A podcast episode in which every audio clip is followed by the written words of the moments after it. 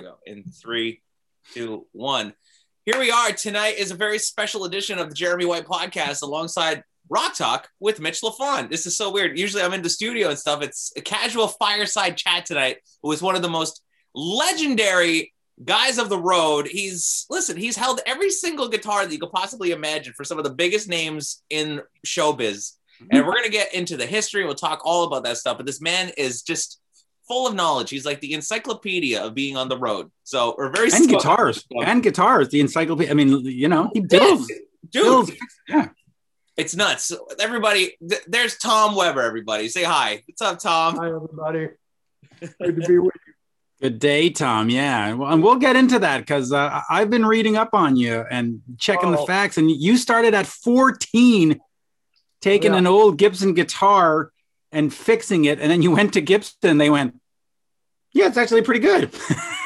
Yeah. nice job. It was uh, it was quite uh, that was the moment that changed my life. You know that it was kind of kind of scary because when we took it to took it to Gibson, my my father and I, uh, old guy comes out. He's literally wearing a straw hat and a string tie, like a bolo tie, and the the clasp on it was a pedal steel. And Nice. he's looking the guitar over, and he literally puts the thing over his knee and tr- and gives it a good shove, like he's trying to break it again. Trying like- to prove the kid's a, a fake, right? Going, yeah, all right, go on. and I'm I'm I'm about ready to have a heart attack at 14 years old because my you know I'd put so much work into this thing.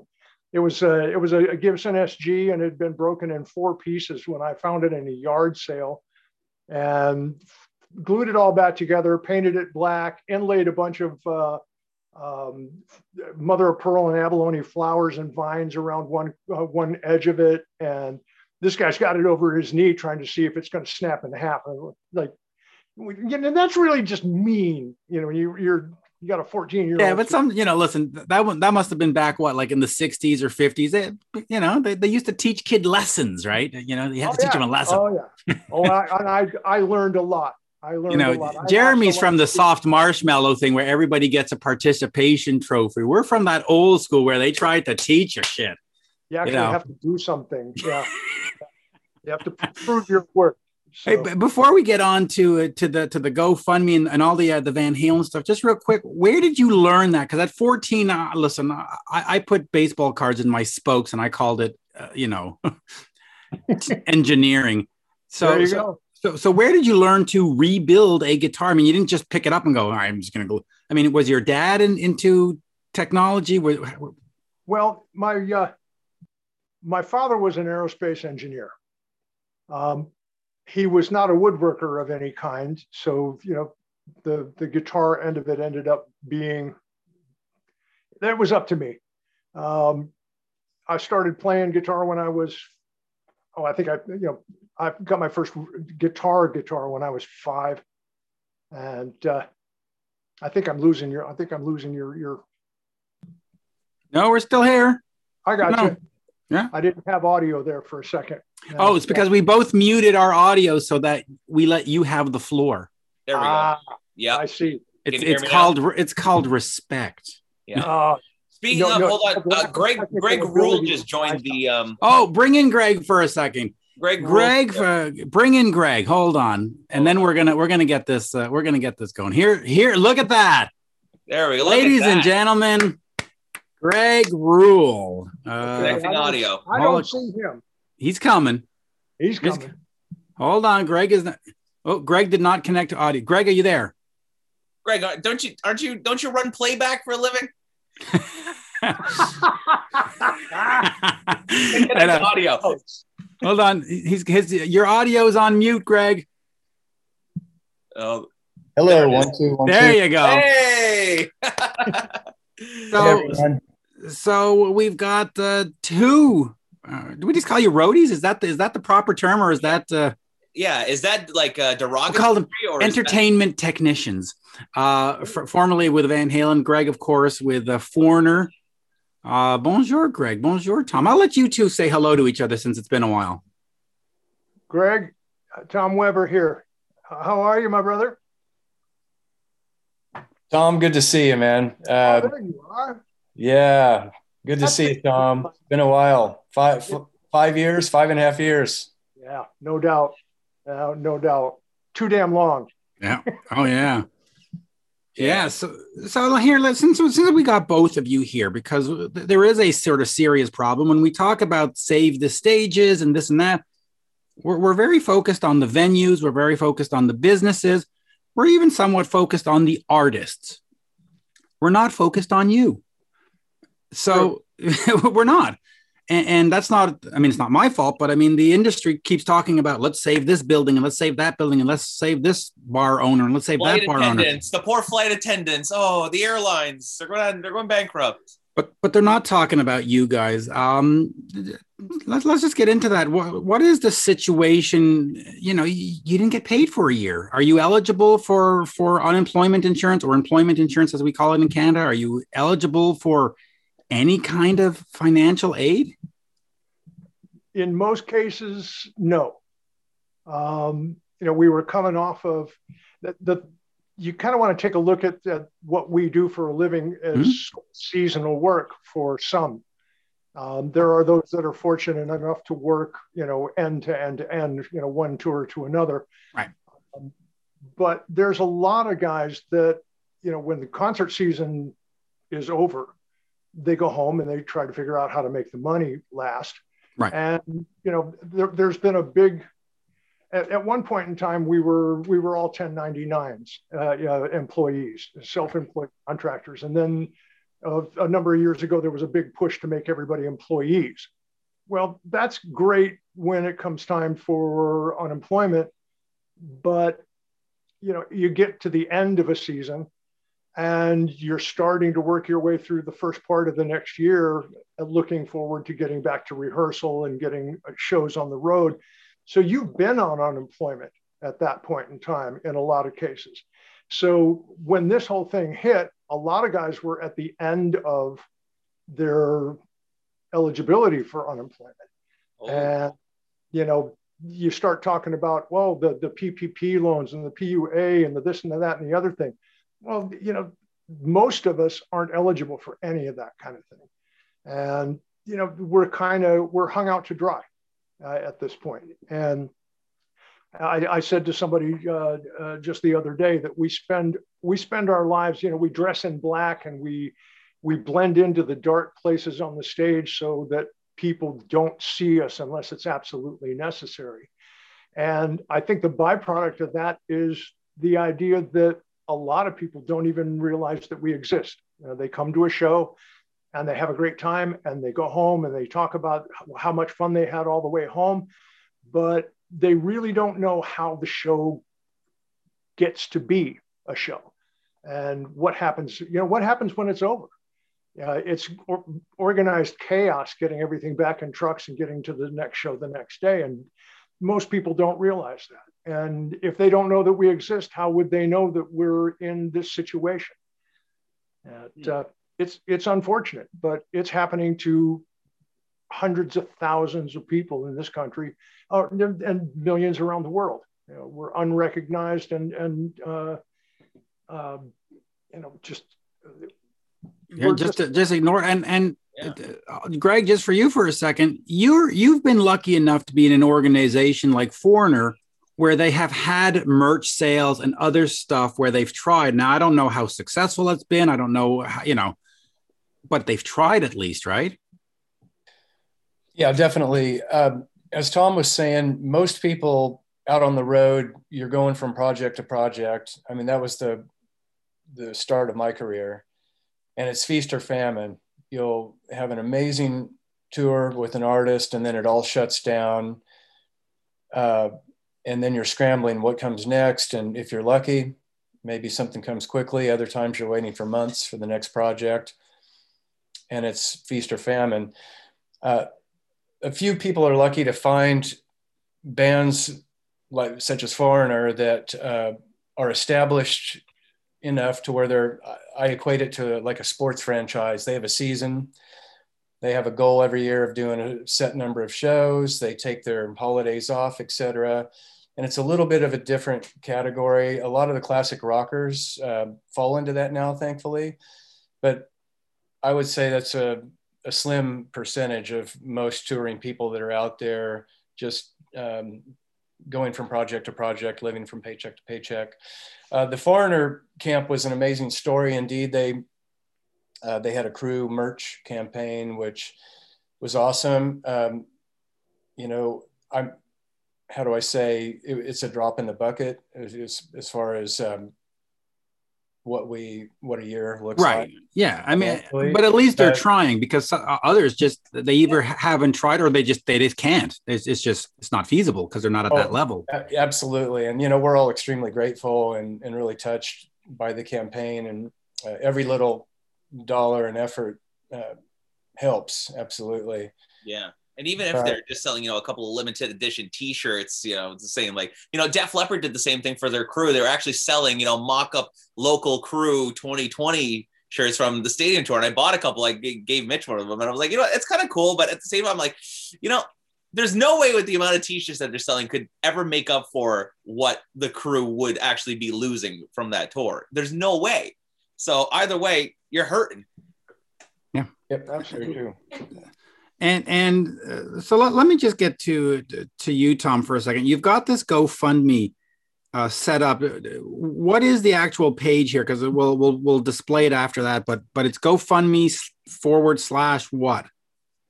You got me. Okay, I, well I I'll, I'll, go find it. I'm gonna pull it up I right now. Set it up. It was uh, it was set up for me by a lady named Sandy Espinoza. Um, we'll fi- we'll find it. So so let just talk to me about that story because you had uh, well, you told me previously you had bought all this gear, like oh, like fifty thousand dollars worth of gear, in anticipation of going out with Reba McEntire, and I believe Poison. Right. And then, well, the, the, my my schedule for my schedule for 2020 was going to be the the busiest schedule that I'd ever had.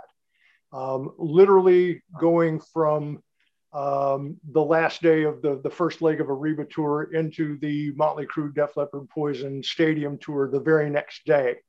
Well, you can't send an 800 pound workbox full of tools overnight to another tour.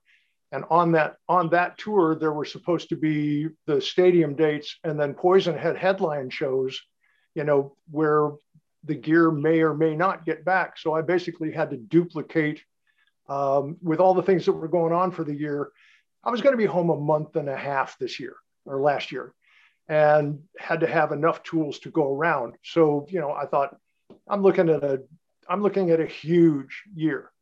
Uh, it's all written in stone. Everybody's on board. I can go ahead and do this. So I went and spent the money on road cases and multiple tools and you know, it's I've got forty six, forty seven thousand dollars worth of road cases and tools that I bought for 2020, and oh my I god, mean, that is a lot of gear. It's really not. It's no? expensive to be, you know, it's expensive to, to have your own tools and be a, a, a tech, you know. Yeah, and it's the stadium tour. It's not. It's not the whatever LA Guns bar tour. You know, right. no offense, you know, by the way. it's it's serious business when you know when you get to a point like uh, where where Greg and I are. Um, it's it's very flattering to know that people depend on you to be able to do whatever needs to be done, but it requires the ability and the tooling to be able to accomplish what they expect. And I'm kind of known for having like my my work box is affectionately known as Walmart because there's so anything that you could possibly want is in there for me to do my job. And i you know i had to i had to put together you know three complete different setups this year. And i thought i'll bite the bullet. I'm, you know i'm making more than enough money this year. Everything's going to be good. Sure we're coming off of a slow year in 2019 um, but I had the money to put into it, figuring I'd get it back. And then COVID hit. You know, I'm, I'm two and a half weeks into rehearsal with Reba McEntire and looking at a banner year. And the next day we go home. And now I've got all of these tools and stuff. And it's like, okay, that's just an example of one thing that's put me behind the eight ball. You know, I had uh, a couple years ago for 26 years previous, I had one of the largest, if not the largest, uh, guitar repair facility in the United States. And after 26 years in the building, they sold the building the new landlords were like, you know, we we want to, we, we're not going to change your rent. We don't want you to leave. You know, maybe we can invest in what you're doing, and uh, uh, you can come home and live your life, uh, you know, and, and live your dream in this shop. And that lasted until 48 hours after they took possession of the building and sent me the, the, the, the, only concrete thing. They sent me the first email saying you've got 30 days to go from 17 and a half thousand square feet down to 4,000 square feet. What and I had, fuck? Well, there's that. Yeah, that's kind of what I thought. But I had a week and a half before I had to be in Japan with Journey at the time and uh, couldn't sell, couldn't move. I moved all of the very most important stuff into the 4,000 square feet and donated the rest to charity. Um, you know, we watched we watched 18 tractor trailers full of my stuff go to charity, and I thought, okay, now I get on an airplane and I go do a month in, in Asia. Come back, and the next day I get an email saying, well, you know, we've decided that that 4,000 square feet is now worth $9,000 a month. And, you know, considering you're the only, uh, you're the only tenant left in the 44,000 square foot building, you get to pay all the building maintenance too, which. What? How, how yeah. dude, Tom, well, this is, this is like some Judge Judy shit right here. Oh yeah. Yeah, and you know that include that includes the gas bill, which for the boiler for a forty-four thousand square foot building in January, that bill was thirty-six thousand dollars, and they expect me to pay that. You know, basically what they were trying to do uh, was to force me into an eviction situation so that they could just take everything that I own, and I got the guy to admit it. You know, it's like we, you know, after that, I kept the very best stuff and put it in storage spaces where I could find them we scrapped 10 and a half tons of machinery and, and fixtures. And I watched eight 20 yard dumpsters of my personal property go to a landfill because there's no place to put it, you know? And it's, it is what it is. You know, I, I, I realized that I don't need all that stuff, but, you know, we used to, at one point in time, my shop was the BC Rich handmade shop. You know, we could build large numbers of high quality guitars in there. And that's what I had been building the place to be you know, for 26 years. So I had some place to come home to. Now I don't. And now I'm home. And I've just been informed that one of the buildings that I store things in has been sold as well. So now I'm looking down the barrel of having to move, you know, 4,000 square feet of stuff out of that building with zero money coming in the door. Right. And, and, and you were telling me that according to you, you don't think we're going to see tours of this nature till 2024 you said not even 2022 you said 2024 to me yeah the the, the people that i've been talking with um, we pretty much come to the you know the concept the concept as we understand it is there isn't going to be a tour until there's an insurance company that's willing to underwrite one right because um, tour insurance is a major part of getting oh shows God. on the road well yeah, hold on Tom. Tom, let me ask you this. You know, we're, we're talking about tour insurance and stuff. When a tour gets booked like that, don't they take into consideration, you know, like is the event that, you know, a show gets canceled or, you know, an act of God preventing something from going on? Like, wouldn't that tour insurance take care of you guys? Well, before COVID, but now they're going to rewrite them. That's the difference, right. though. Right. See, the problem that you have here, it isn't like somebody, it isn't like somebody that goes to a concert, maybe trips and sprains their right. ankle. Mm-hmm. Well, it's known versus unknown. And before right. it's unknown, and now this is known. COVID is known. So right. insurance companies are like, if you have 25,000 people, you know, at an, at an outdoor venue and somebody coughs, you know, nobody's going to be able to prove where they got COVID. But if you have 25,000 people at, at, a venue and 5,000 of them get sick the next week and mm-hmm. they all decide to sue the production, it doesn't matter if they win because unless it's a class action lawsuit, you're going to have 5,000 people sue you and you have to go to court or you have to be represented in court every single time. 5,000 times. Yeah. You now have to, you're now looking at attorney fees that will just wipe out anything that you could possibly make. So no insurance company is going to, going to underwrite one of these things until there's a proven vaccine. Yeah. How long? You know, we have a we have uh, several vaccines, but the proof that it works, it could be two years or more before there's there's enough evidence for an insurance to come a company to say, okay, we're comfortable with this. You know, live entertainment can can be Yeah. a thing again. Well- you know, we'll all we'll all be dead by then. You know, I'm going to be standing. I'll, I'll be standing on a street corner with a sign that says, "We'll tune guitars for food." Right, right. He, he's 26. He'll be around, but the, the other three, may, I, don't, I don't know. Yeah. Well, listen, I want, I want to talk about I, I want to talk about the 2015 Van Halen tour that you guys did together. But before we get there, so it's Tom Weber needs help to save his home. That's the Which is true. GoFundMe page. So That's it. it's um it's very easy to find. Just GoFundMe.com and type in Tom Weber needs help to save his home, and you'll find it up there. It's also been posted in a bunch of uh, Van Halen Facebook groups, Facebook right. groups, and it's in like the uh, EVH Gear, uh, Ernie Ball, Music Man, PV Wolfgang uh, Facebook group. They're all in there. So yeah, we'll, we'll and- get and- that. We'll get that posted. we'll get the we'll get that all posted up there too. So, but you know, Greg and Tom, you guys work together, and did you guys tour like doing Van Halen stuff before the 2015 tour, or was that like the the first tour you guys worked together on, or have you guys toured together before? Yeah. Have you done Reba McEntire or Did Bob do, like, Seger Era together? together, or like No, that that was the first first time that Greg and I were in the in the same same camp together, and and doggone it, I wish we could do it again because yeah, he he he's he's a lot of fun for a quiet guy. You know. well, he's on mute right now, and he he, he looks like a mime laughing. so Maybe that's why I think he's quiet. He's on mute all the time. Yeah. So, Greg, Yeah, let me ask you this. You know, so your main job on that 2015 Van Halen tour was, you know, as the playback engineer, basically, right? So, what does that entail? Like, do you have to go to rehearsals and you dial in? You know, like, uh, like, are you working, you know, with the band and figuring out, okay, I'm going to trigger, you know, like the track here? Because you know, I want to talk. Were you were you there when that whole like screw up happened with the sample rate of the keyboard in like 2008 or whatever it was? Tom, oh. you were there. Oh yeah. All right. Hold on. Let's hear. Let's hear that.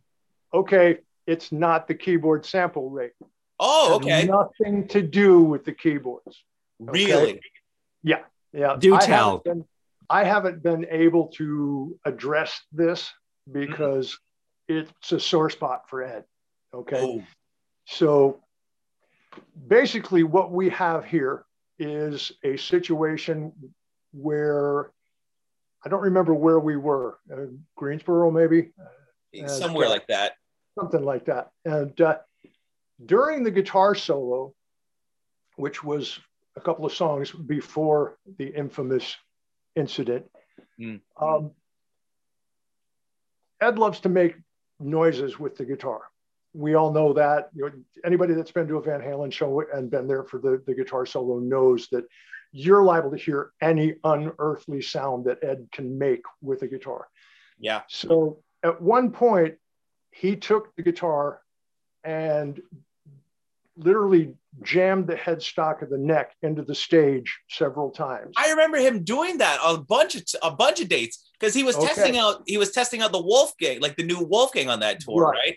So Right. in Montreal, I remember seeing him. He was there, like you know, he had the thing, and he was almost like banging it, like you know, like into the stage, Right, right. like a Now, shovel. normally, normally, if there was a situation where the guitar was out of tune, obviously, my job is to be ready for him with another guitar, Mhm. which I was because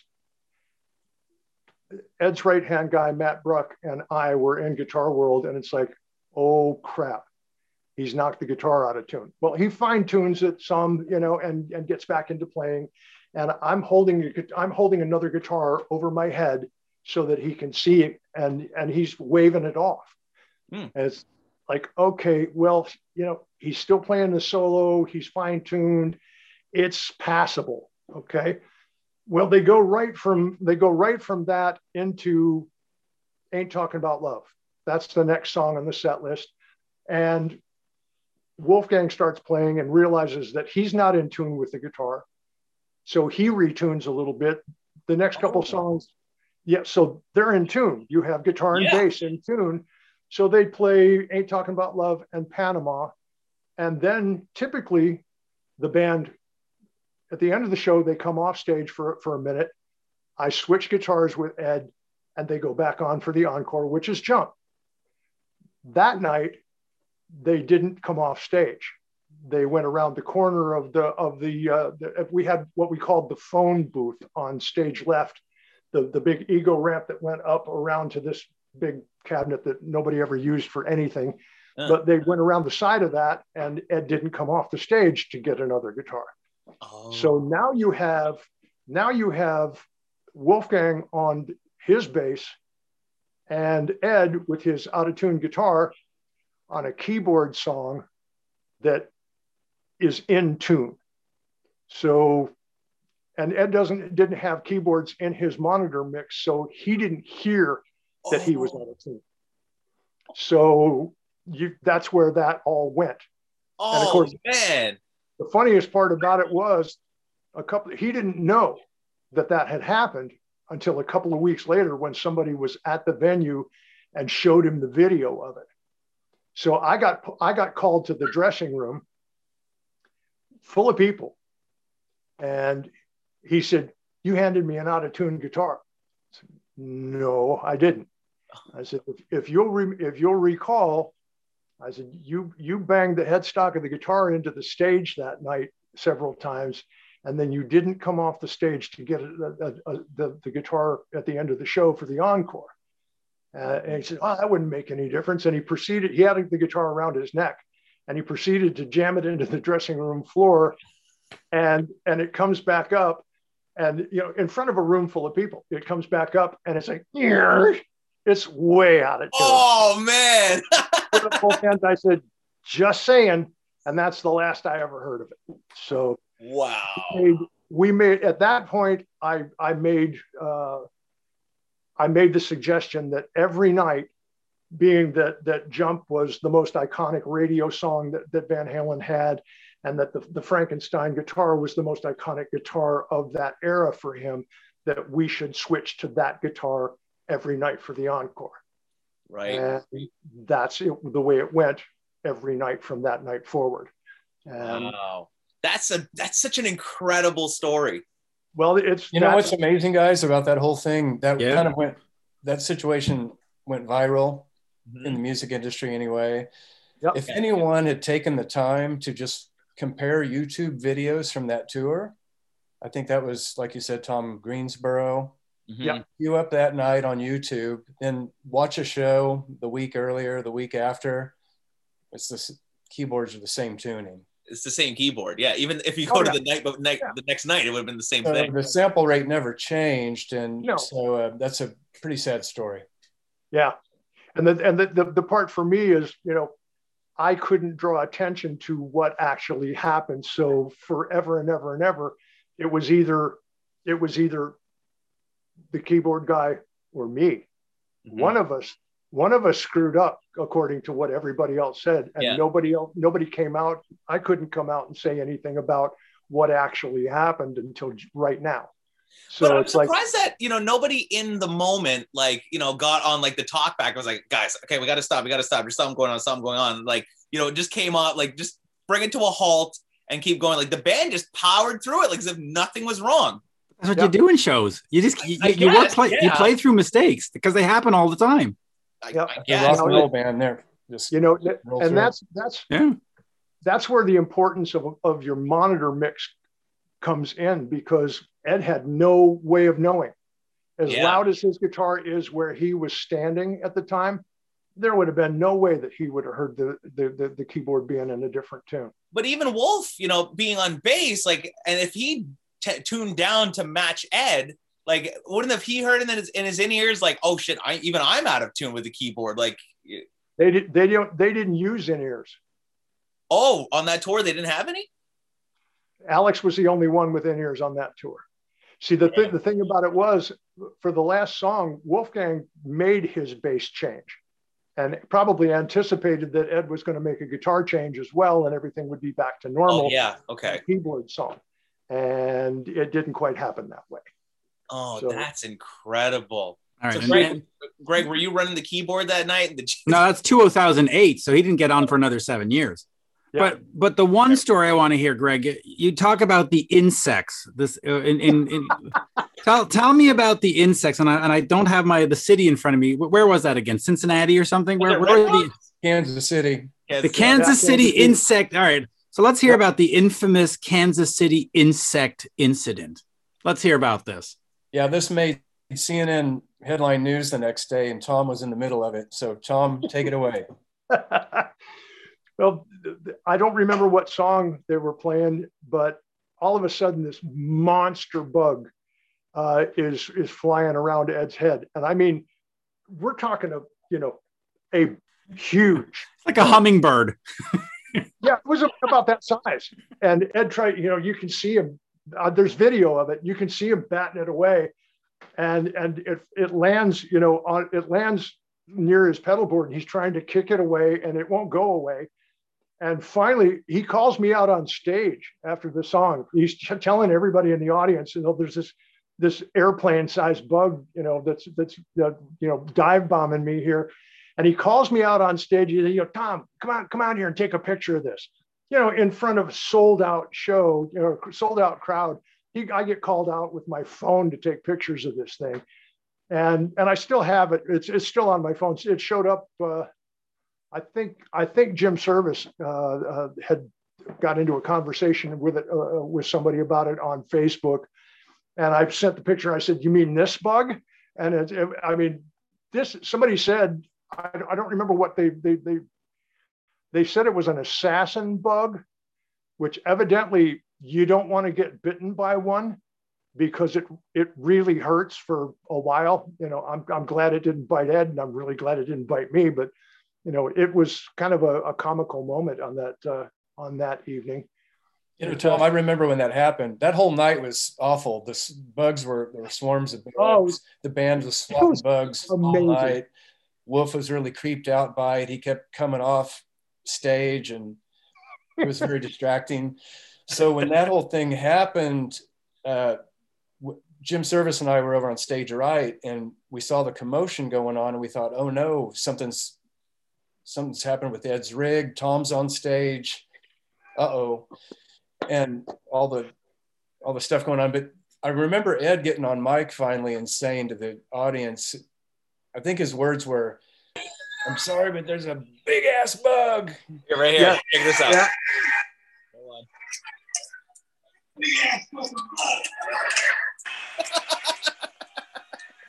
Big ass fucking bug. That's what he said. That's right. Yeah. and you see him sort of like go and run and like kick the thing. oh yeah, oh yeah. He didn't want anything to do with it. Yeah. Like, is there any not, other crazy was, stories like that where like you know the band gets attacked on stage by bugs or pack of wild dogs?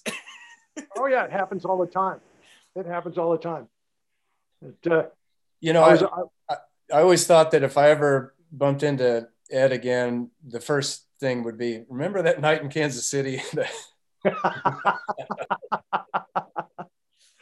and he would too. He would he he would have just shaken his head like, "Holy crap! You remember that that big ass fucking bug?" it would have been funnier if they kicked into playing the full bug. That would have made sense. Oh yeah, oh yeah. oh dude. Oh, Mitch is talking. We can't hear you.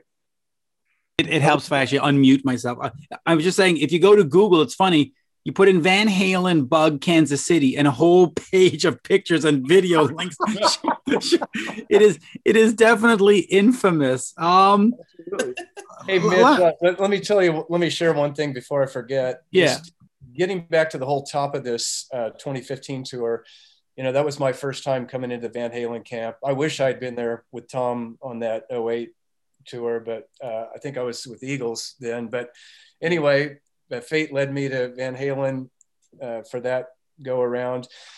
I'll, here's my one of my favorite stories from that whole experience. The day I got called up to Ed's house, this was kind of in pre-production, and so me sort of having the you know the keyboard tracks and being in the band but not really on those songs it was important for me to come up to ed's house with the computers so that they could practice the the keyboard songs.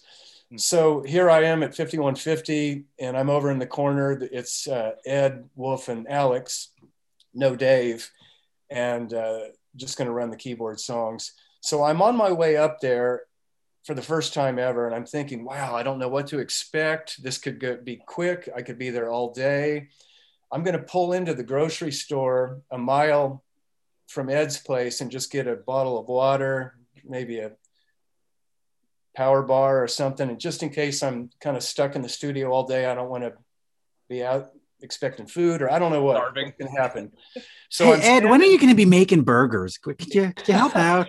so I get up hey, there. the pizza? so I get up there that day and here I am. It's just, you know, pinch me. I'm looking around. I can't believe I'm here.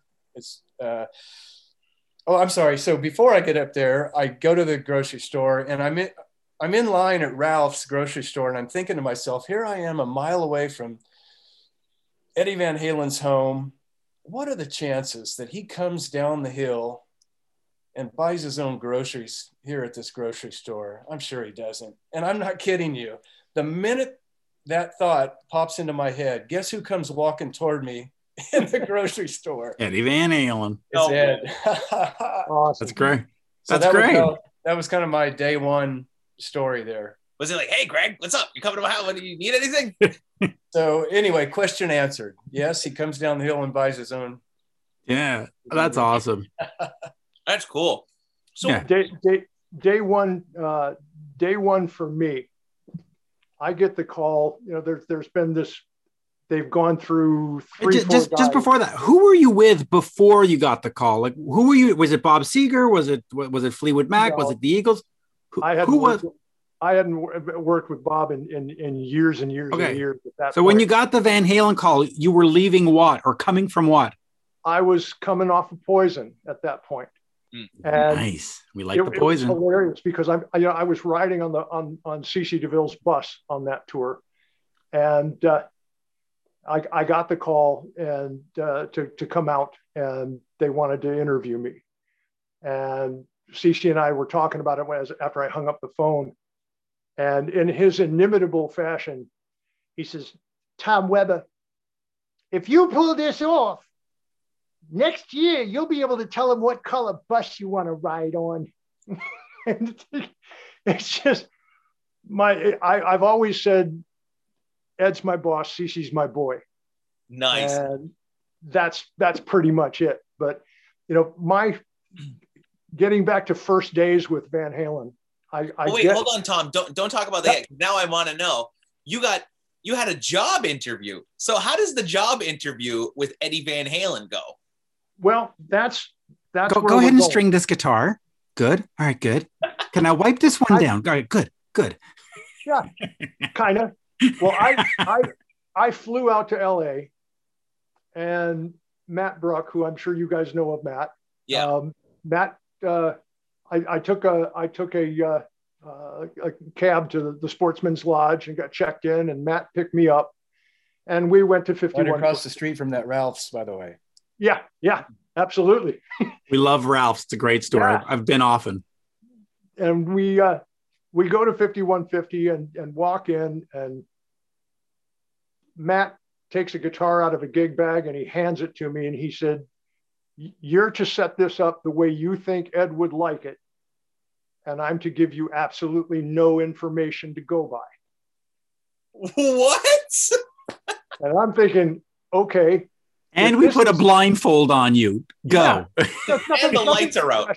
Nothing like trial by fire or crash and burn, you know. and like, you've got 30 seconds. Yeah, pretty much. well, I, I figure, you know, if this was easy, I wouldn't be here. And I, I know that they're on at least their third guy in production rehearsal. Um, so things aren't going well at this point. So I have to think how far outside the box do I have to make this for it to work for Ed? So I remember uh, Ed and I met the first time in 1987. I was the house audio engineer at Starwood Amphitheater in Nashville. And we ended up Uh, that's a whole nother story, which is really cool, but I digress. Um, I remember, you know, shaking hands with him. He had a really strong grip. So mm. you know, you, you, you press the string on the fingerboard, it, it meets the fret, you get the note. If you press really hard, the string meets the fingerboard and the note that you just had is really sharp. So mm. I figure Ed's got a hell of a left hand. I'm going to have to set the intonation flat enough so that when he grabs the neck, the notes are right.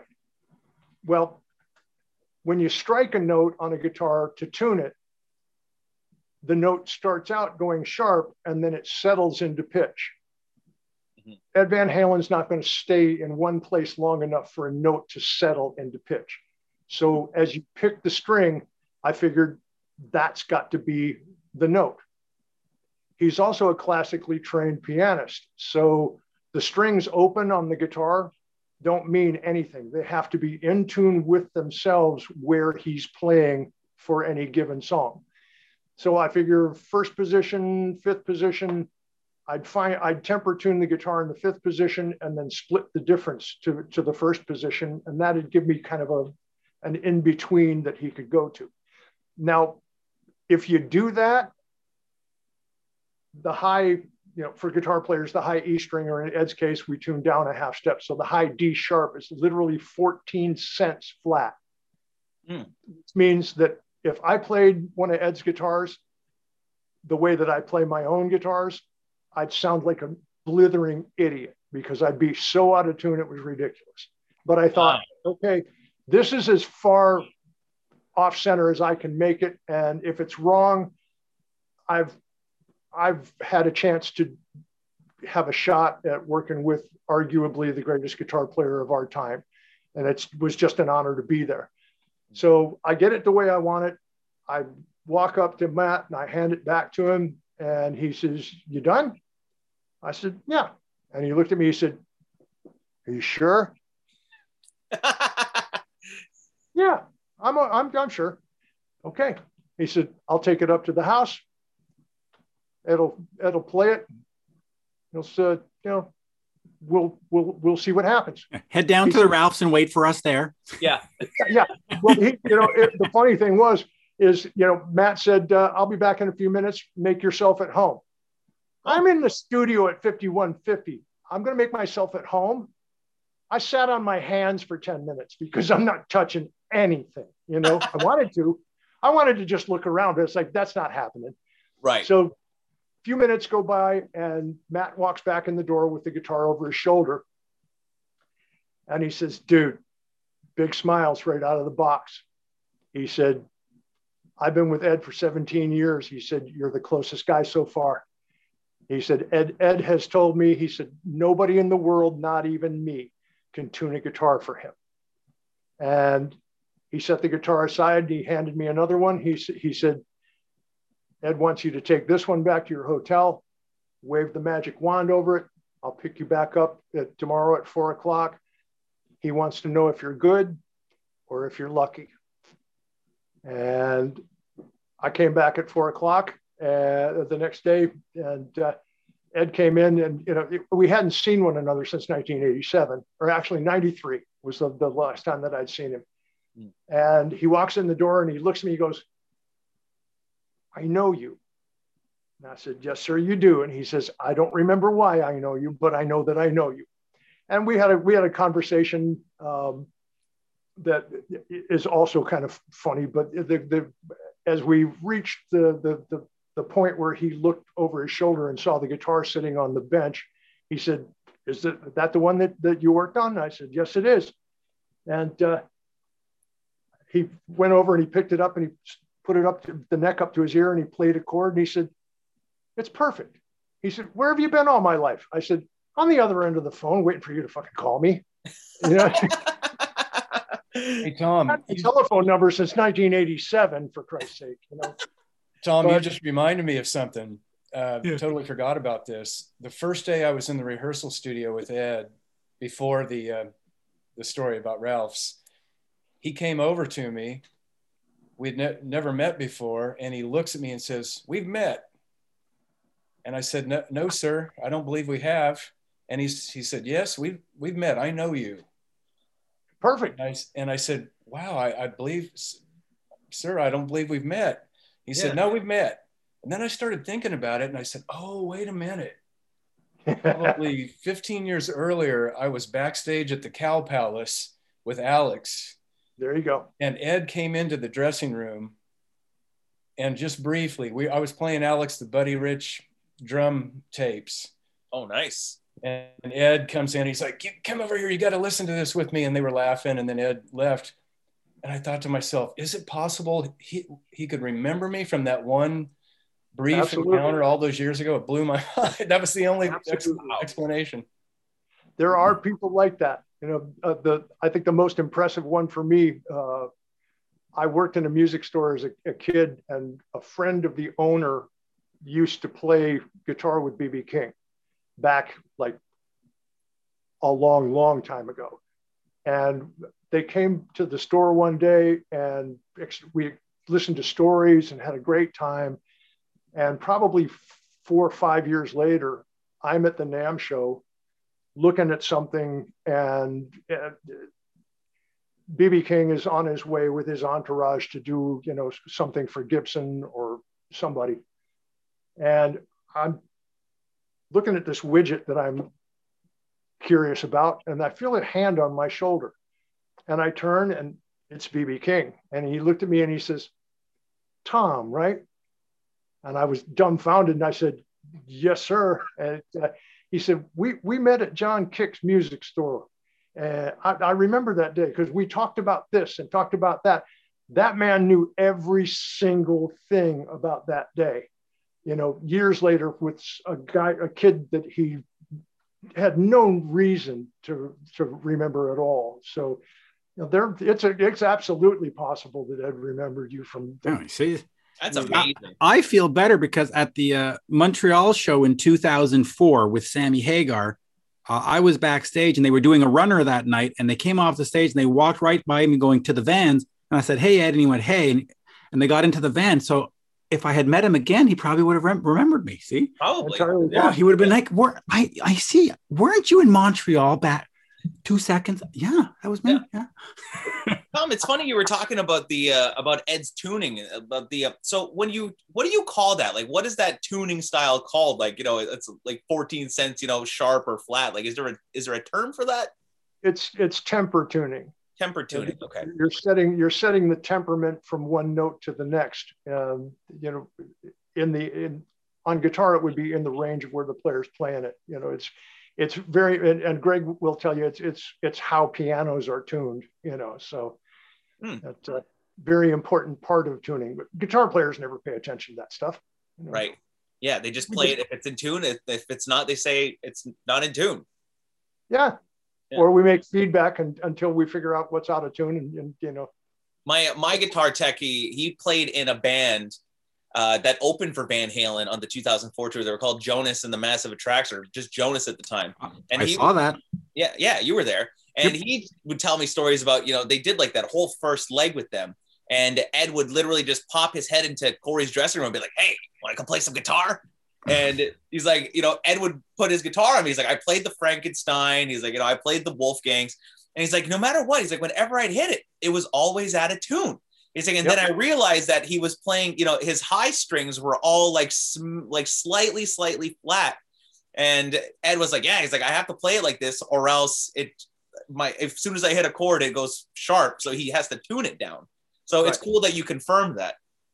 Well, the hey. thing about it is, is you know, 14 cents is not slightly out of tune. No, that's, that's a, that's a lot. hey, hey, Tom, a quick step back to that. A minute ago, we were talking about Ed's recall ability. So mm-hmm. right after he was adamant about I, I know you, we've met. The next thing he asked me was, "You got you got some wire cutters?" And I'm kind of looking around, and I'm like, "Oh, no, sir, I don't believe I have any here." And the next thing I know, someone hands him some wire cutters and he starts trimming his fingernails with them. And I said, Sir, I've got nail clippers right here. And he's like, No, I like to cut them with the wire cutters. oh, this is fantastic. Oh, dude, I'm gonna have the, that's gonna be the next trick, man. Always need to have a pair of wire cutters to cut your nails. yeah. Why are you using cutter? Let's say Eddie Van Halen does. I gotta use Eddie Van Halen. It's good enough for him. I like, I like wire cutters. Yeah. Tom, I want to talk about Ed's guitar tone a little bit, you know, on those live shows because I got um I got three 5153s here in my house. Okay. The heads. So how stock were those 5153 heads that he was using on that 07 tour and how did it progress to when we got to the 5153S on the 2015 tour? Well, there have been several revisions to, to those amplifiers. Um, the, the one thing that, that I think the coolest thing uh, that I can say about all of that is that the amp that you play at home is exactly the amp that Ed played on stage. Mm.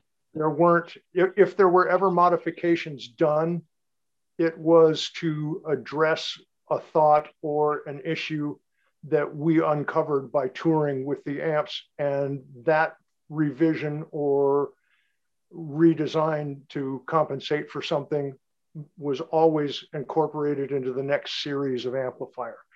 Um, this was a situation where, you know, the EVH brand is no longer a, it was no longer a, a PV 5150 or a Music Man uh, Wolfgang guitar. This said EVH on it. And Ed was absolutely adamant that what the customer paid for was exactly what he got, what he had. Um, and he was he was so he was so adamant about consistency in the product that I, I mean I'd, I'd seen him yell at guys from Fender that had, would bring something for him to check out an, an amp to check out and you know we're talking about we're talking about a guy that you know on the first tour he would look at me and and he'd have this kind of what was that look on on his face mm. as loud as the guitar rig was and as you know ed's hearing was not that good know, mm. but he can hear three he could hear three millivolts of bias drift during a show. He'd look at me and, and with a with an with a kind of a one of those scrunched up nose looks. And that was my cue to to at, at, that point the first amplifiers you know you i couldn't check the bias. So he had me replacing tubes between songs. Hmm. so my my first contribution to to that whole uh, 5150 thing um, i basically insisted that dave friedman come out and we work on the amps and put the, the bias test ports and the bias control on the back of the amp so that I could monitor it during the show and adjust the bias so that we could maintain a consistent, you know, bias across the tubes during the show without changing them. Wow. But you know, you come to find out we, we had a we had a large batch of tubes that, that hadn't been burned in properly, um, like hundreds of them. Um, so we'd get we'd get five shows out of one set of tubes and two shows out of another set of tubes and 10 shows out of another set of tubes. And everybody was like, it's the amp, it's the amp. And it's no, it's got to be the tubes. Mm, I was right. So, but the, uh, there, there have been, I don't know how many revisions there, there have been, you know, since I started, but it's, it's very important that, that everybody know that, that when you buy one, it's the same thing that Ed, Ed got. Now mm-hmm. we set the bias a little hotter than the factory. Right. Yeah. Um, but I, I, think the factory setting is 40 millivolts across across the quartet of tubes, and I used to set them at 45 if I remember correctly. Nothing ridiculously out of line, uh, but enough so that the amplifier really lit up like a Roman candle at that point. Right. Now, did did we use more tubes that way? You would think so, but on the 2015 tour, um, on the 2015 tour, I used one head with one right. set of tubes for almost the whole tour. Um, we had an issue with we had a tube failure that they had to find with an electron microscope. Um, what? Literally, nobody could figure out what what happened with this. See, with this. this is why arena shows sound better than bar shows because they ain't no mice microscopes at, at the brass monkey. I, you know. Well, there, there wasn't one at the arena either. You know, I, I, I switched Ed to his back, one of his backup heads, and we boxed the head up and shipped it straight to Fender. And you know, a few days later, they they got in touch with me and said, "Tom, we we literally had to put the, the tubes under an electron microscope to find the fault in one of the plates in the Jeez. power gate. Oh my God. That's that's the attention to detail that Ed insisted on because it had his name on it.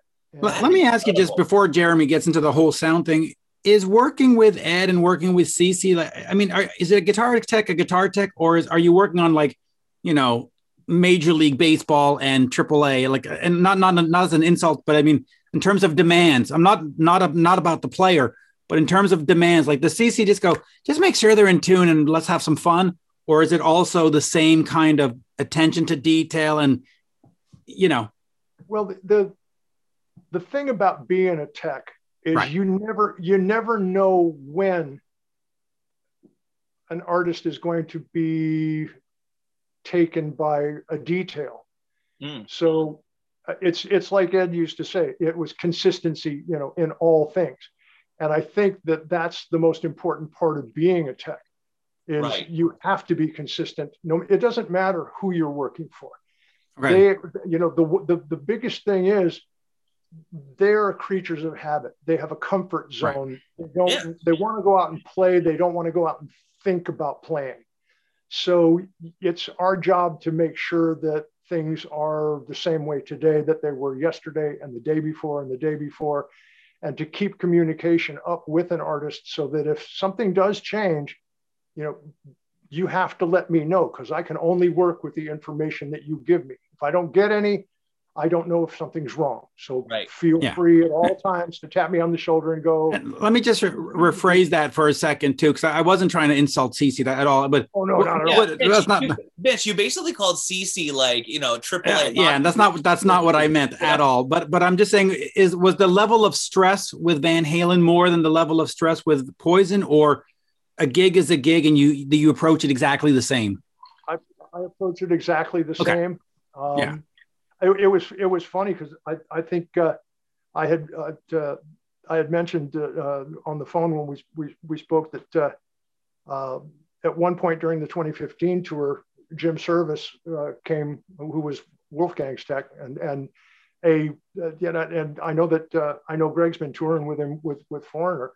Um, he's an A level tech, Mm. um, and great guy. I love him to death. And uh, he uh, he came to my side of the stage, you know, one day, and and he leans up against my work box and he says, "Webb, I don't know how you do it." I said, "What do you mean?" He said, "How do you deal with the pressure?"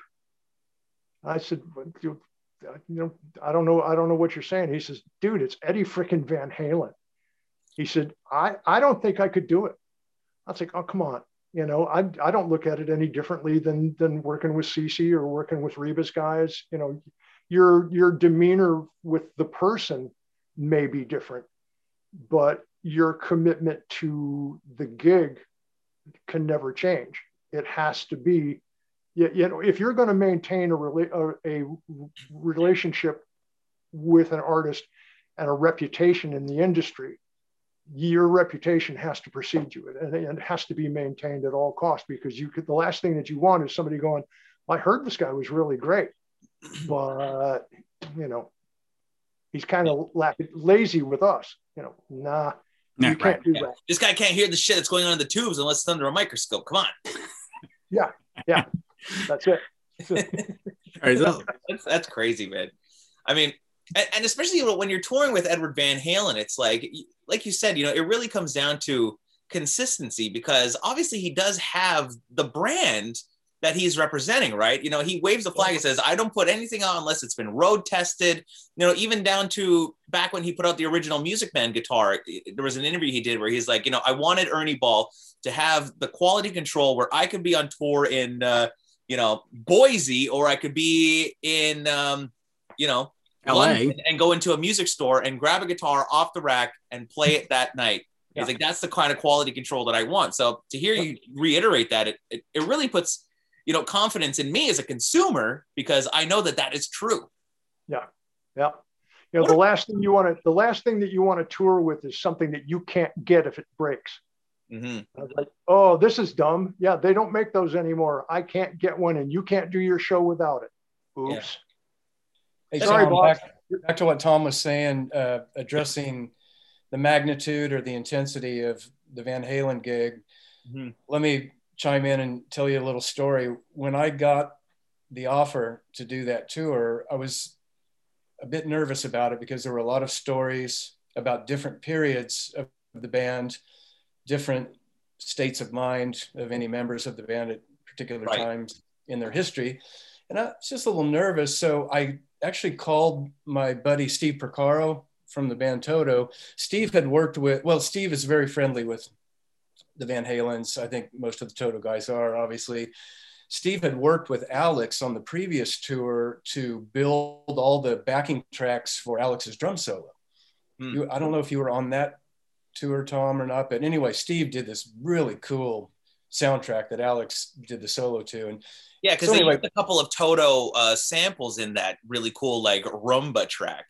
oh, well, Really? you know, on the, on the 2015 tour, I They were using with Toto samples in Van Halen shows. Yeah, so during Alex's solo, if you listen to like the horns and stuff like that, that was there's like a bunch of Toto stuff going on. Well, that's a that's a different story, um, and that's interesting that you picked up on that. And I'll, All right, I'll let's do both. Let's hear both of these stories. man, Yeah. I know this stuff. All right, share a I'm gonna pretty sit back and be educated. Go ahead. yeah, I've got my I've got my cool with School of Rock shirt on. I'm ready to be educated. Let's go. Yeah, thanks for bringing that up. I kind of that just slipped my mind. But anyway, back to Steve Porcaro. I called him and I said, Steve, I kind of want to get your brotherly advice. I, I'm uh, considering this amazing opportunity to go out on tour with Van Halen, but I'm a little nervous about it. What What do you say? And he said, You'll be just fine. Just remember this: keep your head down. Don't say anything, and try not to get fired. It's a tough room. oh my god, and I was, uh, you know, oh no god. pressure, no pressure. As it turns out, that 2015 run, the guys couldn't have been sweeter. I mean, I remember days I'd be sitting at my rig editing. I'd feel these hands come over my shoulders, a big bear hug its head. Um, he was absolutely lovely that summer. Uh, so it turned out wonderfully, but I was a little nervous in the beginning. Yeah. So Uh, was it pretty exact, interesting you- was it the exact opposite of what you were expecting? Like it was a love fest versus the careful. Well, you know, I took Steve's advice. I just tried to be invisible, getting back to the very beginning of the conversation Yeah. and not say much. There was one day I was sitting quietly and I knew uh, Roth was, David Lee Roth was right behind me, warming up before the show. He would have this ritual where he would come up and stand right behind me just as he was about to go on at the beginning of the show. And he would do his martial arts warm ups right Wow! Wow! Behind. Wow! Wow! The Yeah, Kung Fu and- fighting. We love it.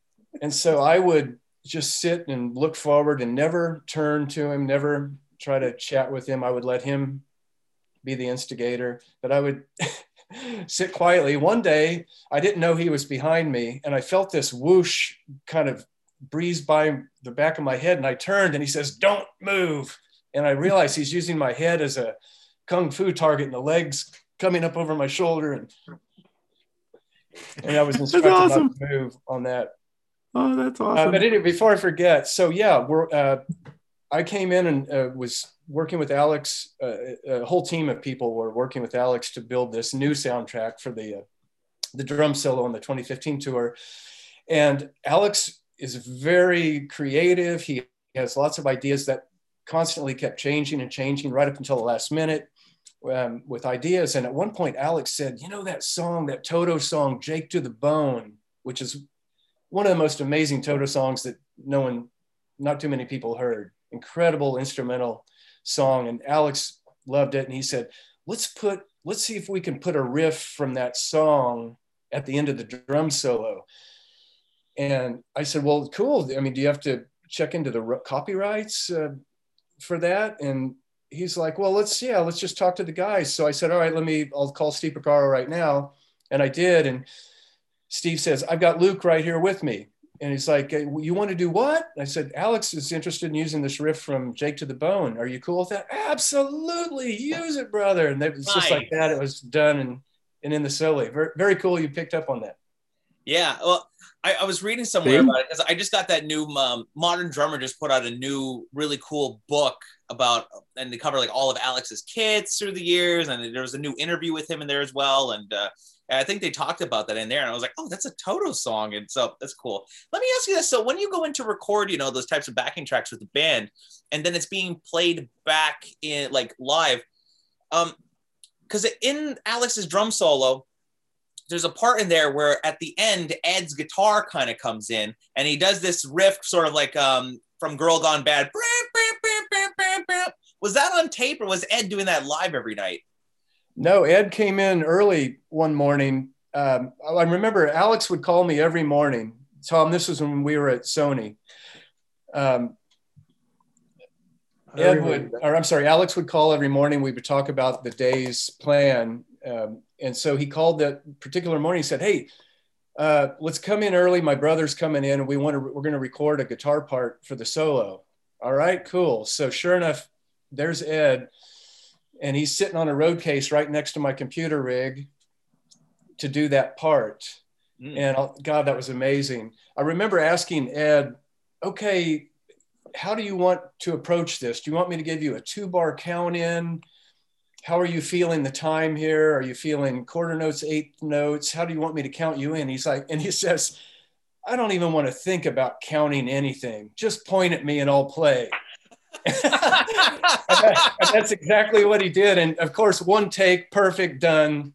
There you go. And so it was, it was in the computer every night. Dude, you engineered a recording session with Edward Van Halen. Well, I don't want to give myself too much credit, but uh, come know, on, man, it, it's pretty darn cool. But you did, you did.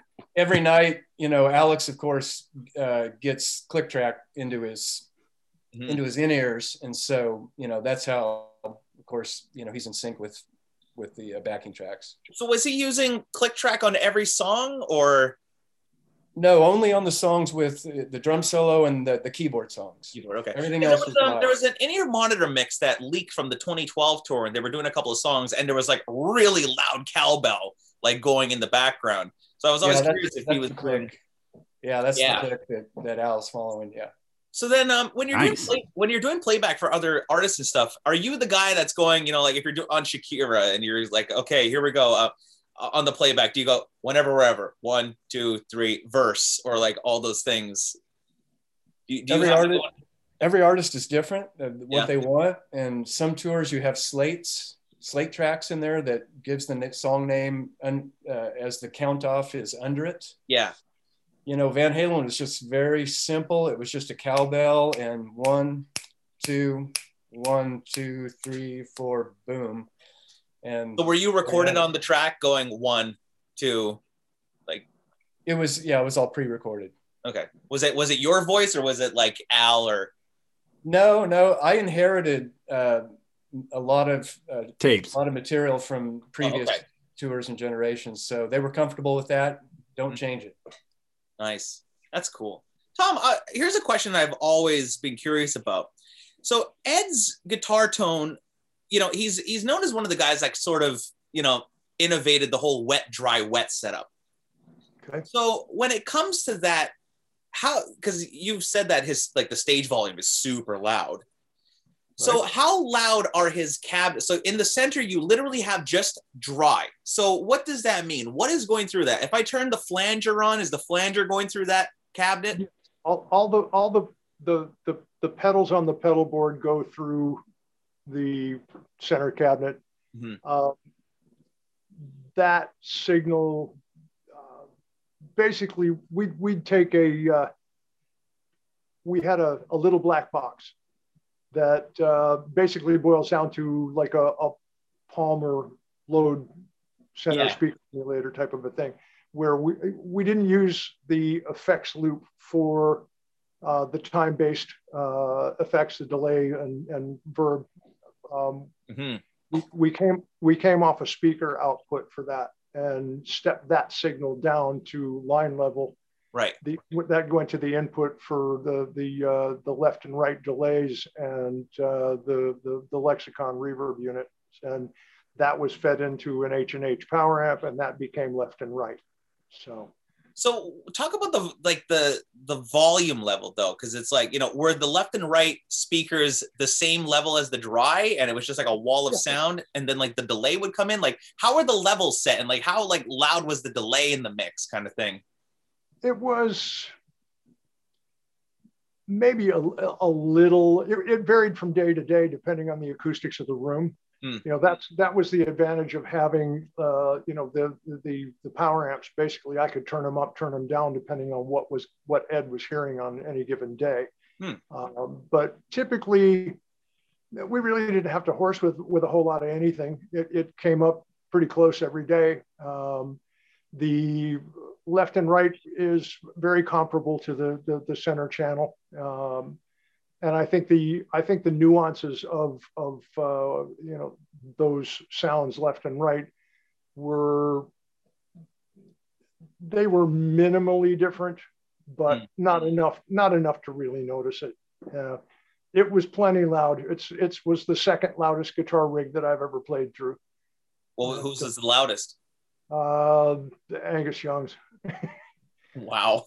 I uh, I had the opportunity to play through it uh, when I, w- I was with Nine Inch Nails, and we were I think we were in Minneapolis, and they were in the venue the, the night before we were, and they invited us to come and you know, hang out for the day, mm-hmm. and uh, I got a chance to, to to play through Angus's rig, and it it will literally lift you up out of your shoes.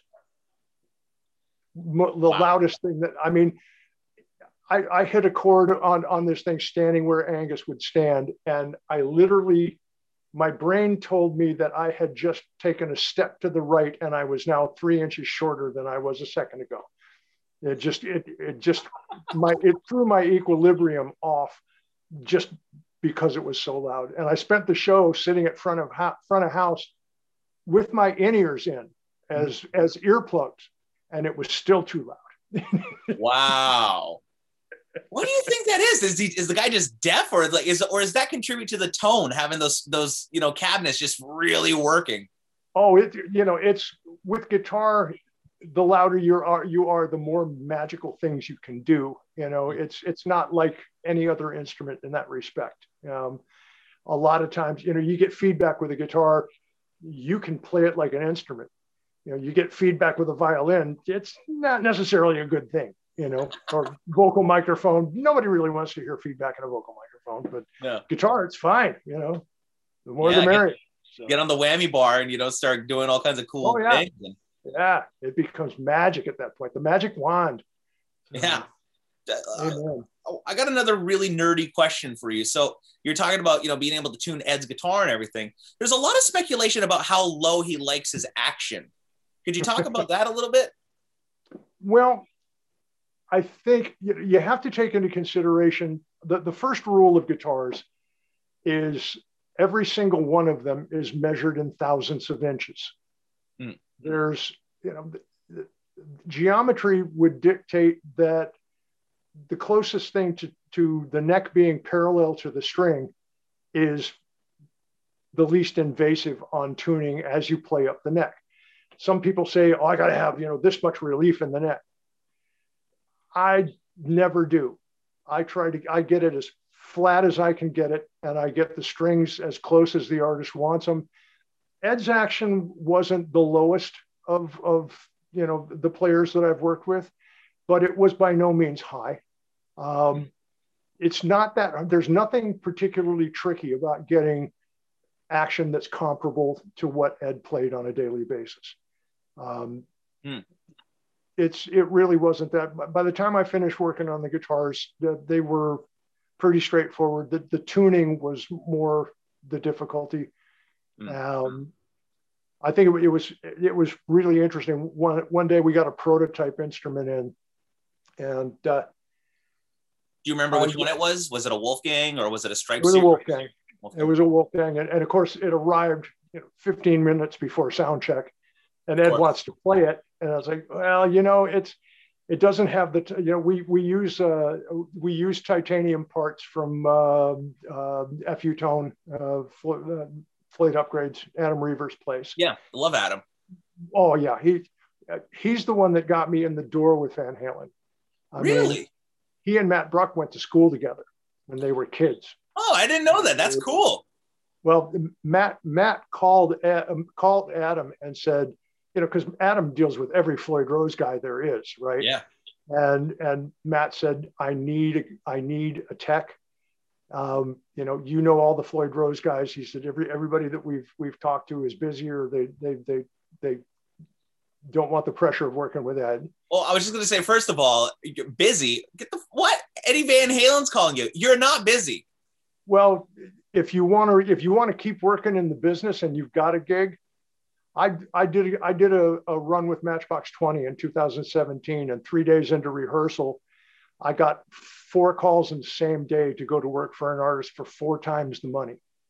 Wow. And I had com- I, I turned them down four times because I had committed to doing this Matchbox 20 gig.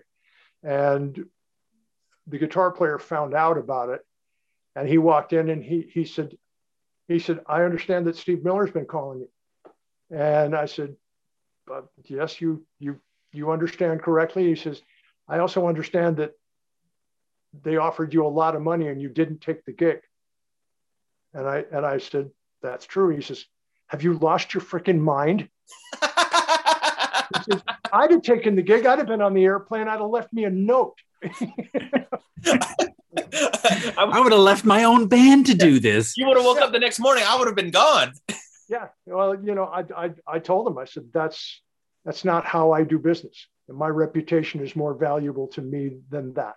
And it has to be. It just yeah. has to be. So. Do, do, guys come in and out of gate? Like, do they do they leave halfway through the tour? Like, do people just cut out and go, "Hey, listen, Aerosmith called, gotta go"? So, I mean, is that that that's not an industry standard? It can't be. Well, it happens. Wow. It happens. So wow. Okay. So, is there like a, do you have a contract with these bands or is it just kind of like a gentleman's agreement? Oh, I'm gonna pay you a couple of G's a week. Here's our deal. And then if Joe Perry calls, you're like, I gotta go. Well, first thing I think in the music business, there's no such thing as a gentleman's agreement. and and and we'll we can we can leave that up to speculation as to why. But yeah. uh, you know, what is it? The, the, the there's a famous saying about the the the, the, the music business is a, a, a road to hell or whatever. Then there's this and there's that, and then the, the other thing and the blah blah blah. Oh, and there's also a uh, there's also a downside, you know. Right. Yeah, it's that. It's that. But, Cutthroat industry. Yeah. But it's amazing oh, yeah. though when you see like bands like Foreigner that have the same a lot of the same guys come back year after. And Metallica yeah. was doing that for a while. They had the same guys. It's it's nice that some of these bands, and we'll call it loyalty, but they some of them have the loyalty, and some just change the roadies like like car parts, you know. But right. nice to see the ones that have that loyal. And by the way, thanks for the foreigner four behind you, Jeremy, in, in tribute of Greg. That was that was very thoughtful. Signed by Mick Jones. That's and right. Actually, hold on. There's a photo of me and Mick Jones uh, right there. There you go. Awesome. Perfect. What nice were we tribute. talking about? We were talking about something Van Halen. I can't remember now. We were talking about action, uh, action, action on guitars. Yeah. Uh, it, so, it really, it really just, uh, it, it, it's not that tough when you start talking about guitars. The slightest change matters. So, yeah. again, consistency. Be yeah. on top of all that stuff. You know. Yeah, I remember because I, I bought my first the reason I bought my first Wolfgang was because well, I paid for half. I had to work at my parents' gas station, and they paid for the other half, which was awesome. And I was in grade nine, I think. I was in middle school, and uh, so we saw I saw Van Halen on that 07 tour in November of 2007 at Montreal, and he was playing one of the prototypes. It was the the Ivory Wolfgang, and the other one he was playing was the one with four on it, and uh, four. There you go.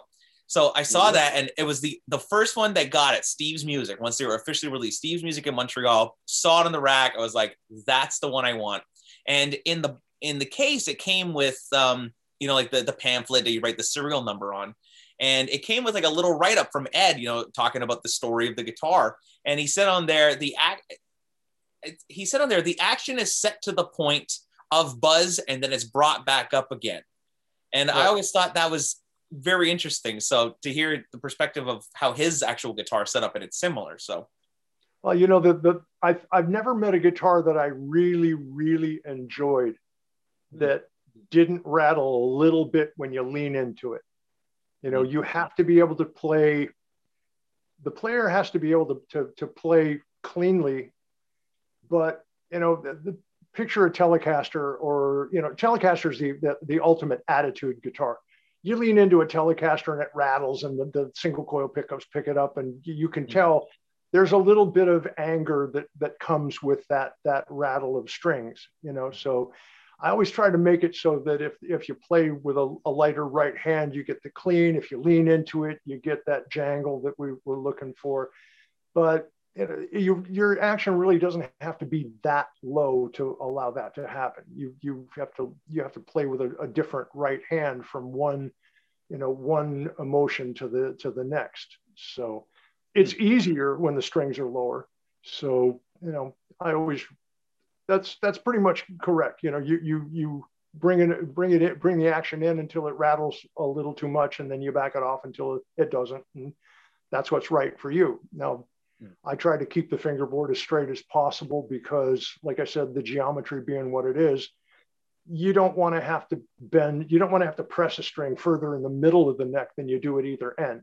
Right. Um, you know, when you, especially when you're talking about somebody like Ed who can hear, you know, the the temperament between strings so well, uh, you want consistency across the playing surface, uh, and a, a flat surface is pretty much as close to perfect as what you're going to get for that. So, no, that makes total sense. So, to go back to Ed's tuning, how mm-hmm. many of the strings had the altered tuning on them? Like, was it every single one of them, or was it just like the high strings, or you know, was four was the 14 cents just on the G string and the B, or they were all different, and it would be it'd be different from one guitar to the next because, oh.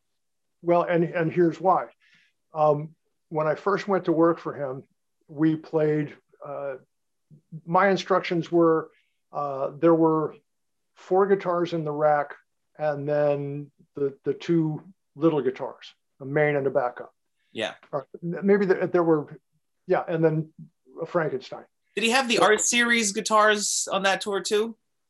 Uh, those were the ones that uh, that uh, he played and signed, and yeah. they were auctioned off. Oh yeah, I had to I had to set those all up too. They they would meet me at every venue, and oh. uh, it's like, oh yeah, we got we got five of them today.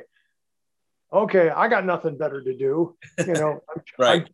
Right. I'm changing all of the 12 inch speakers in the guitar rig and, and all of the pickups and all the guitars. And I have five of those things to And meanwhile, on. meanwhile, Greg's over here going, I only got this button to push. Meanwhile, Greg is like, is my keyboard sample rate correct tonight? I got this one button on, off. Can I just say though that the fear in your heart when pressing that button if a beach ball were to come up or an error message. Right. Oh yeah. Oh, yeah. It had its it had its ups and downs in that chair. That must oh, be the yeah. most like oh that's well yeah. I, well, I want Here comes a flying beer. Oh no! Yeah, yeah. Greg, get thinking about some stories about beach ball stories. We'll get to that in a sec because uh, Tom, continue. There, I forgot what I was saying. That's uh, uh, five series, guitars. The art series guitars. Right, right. Well, that you know, basically my instructions on the first tour was, you know, you've got guitar number one. Ed will never hold a guitar for more than two songs in a row because he'll pull it out of tune. So guitar number one, then guitar number two, you know, guitar number three in certain circumstances, and guitar number four is only in there in case one, two, and three catch fire.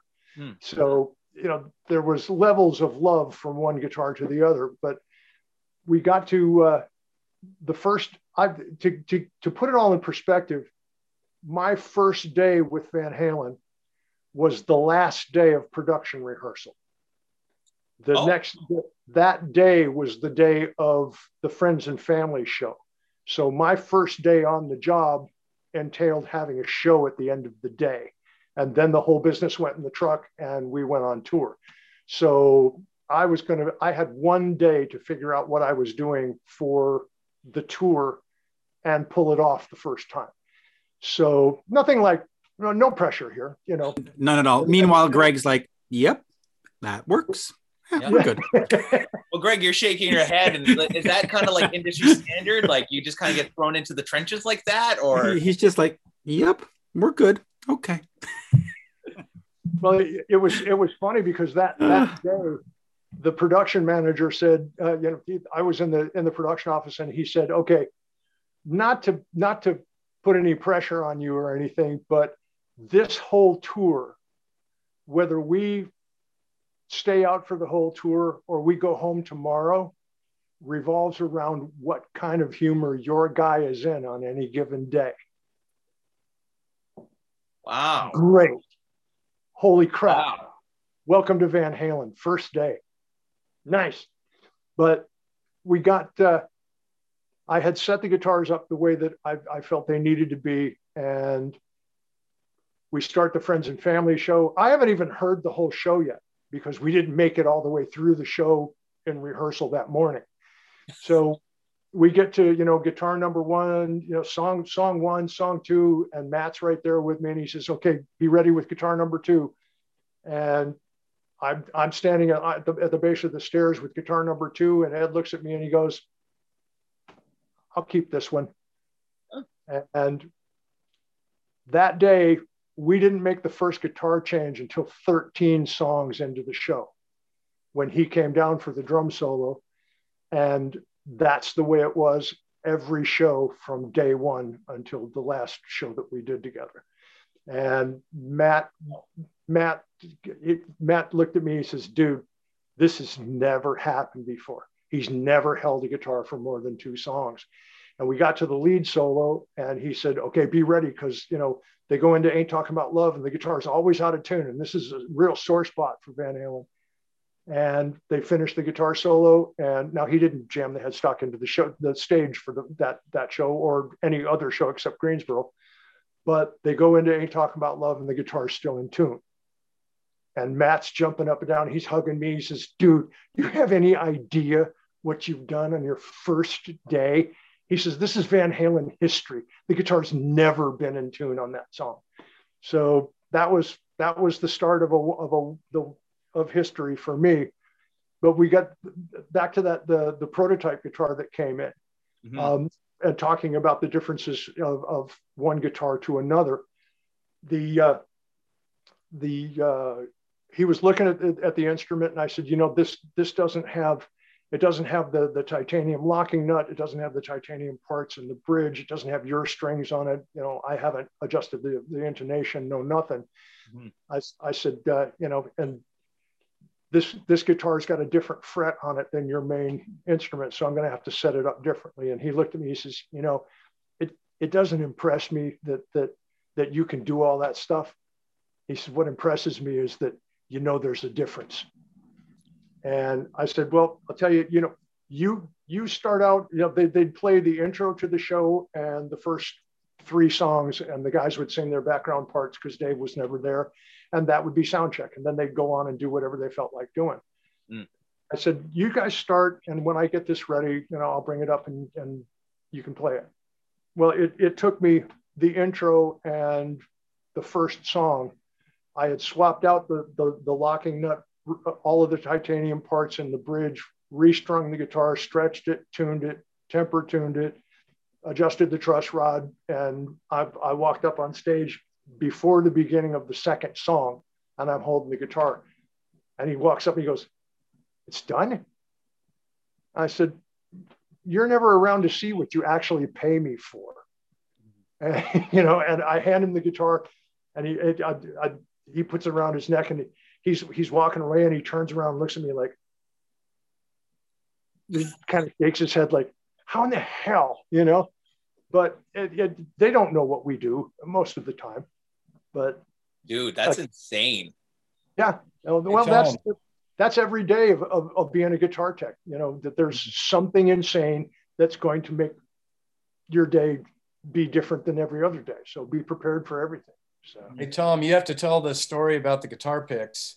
So, just a, a quick little setup is we we all collect amazing memorabilia from our tours, mm-hmm. and I remember one of my little treasured uh, items that I received from 2015. Tom gave me a set of, I think there were five different designed picks uh, that Ed came up with for that tour. Tom gave me a set of them, but uh, I think it may have been the first or the second show of the tour, Ed was instructed never to throw the picks out into the audience again, uh, because I think he did it at the first show and there was a brawl. back Oh, to the I- whole question of tour insurance because if somebody gets his eye punched out, the band gets. And by the way, I, I have my Jeremy White pick right here. Just uh, uh, Wait, put Yeah. it closer. Put it closer. oh, hold on, it's gonna Uh, disappear. Put it in front of your face. In front of your face. There you go. nice. No, but y- y- yeah, you know the uh, Kiss. They used to hand out their uh, the, the broken guitars, and they had to stop doing it because they at, at some point somebody said they're going to sue, and if some guy gets his eye punched out because they want an Eddie Van Halen pick, well, there you go. Yeah. Is that really like an insurance thing or? Yeah. uh, nice. Nice. Nice pick. Oh yeah. Oh yeah. That yeah. You know what's? I'll, I'll, I'll tell you a funny. Greg bit. Rule. There you go. He's got his Greg Rule. Oh, he's Yeah. on mute. Oh, Greg, you're You're on. on. You're on mute, Greg. Look at that. That's from uh, Chris Leperage gift. It's our little business cards. Our buddy. the guitar pick with the portrait. Nice Man, we lo- we love Chris. Chris is awesome. I- There you I've go. got a, I've, uh, crew picks with poison are kind of a, a, a, a regular thing, and I've I've got one. I can't remember what what year. And so are the racing outfits, by the way. The Poison racing Oh, yeah. outfits. Oh That's yeah. fucking classic. yeah. You. Oh wait, wait, wait. What the next time? The next time we do this, I'll I'll wear one of my my uh, 2007 Van Halen jumpsuits, black jumpsuit with the Van Halen logo embroidered across the back. Sweet. Dude, that'd be Oh, epic. Yeah, there's there's uh, I think there are there's nine of those in existence. You know. Wow. Well, if you have a spare, I'll give you my address. There you go. How how tall are you? I'm six one. And about yeah. Well, Mike, I'm six four. So oh, oh, I'll fit it. I'll roll it up. Why not? there you go. There you go. Tom, let me Oh. let me ask you really quick because we were talking about FU tone. You know, on on Ed's guitars, because stock they obviously don't come with the with the with Adam's stuff, and you can obviously upgrade it. But on his touring guitars, what was he using from FU tone? Was he using the titanium or the brass, or was he just using stock Wolfgangs? titanium. You know, the, the, the titanium parts, um, the way that Ed's guitars were set up, he insisted that the that the the clamping, uh, the string clamps basically be as tight as you could get them. Hmm. Um, he showed me how he wanted it.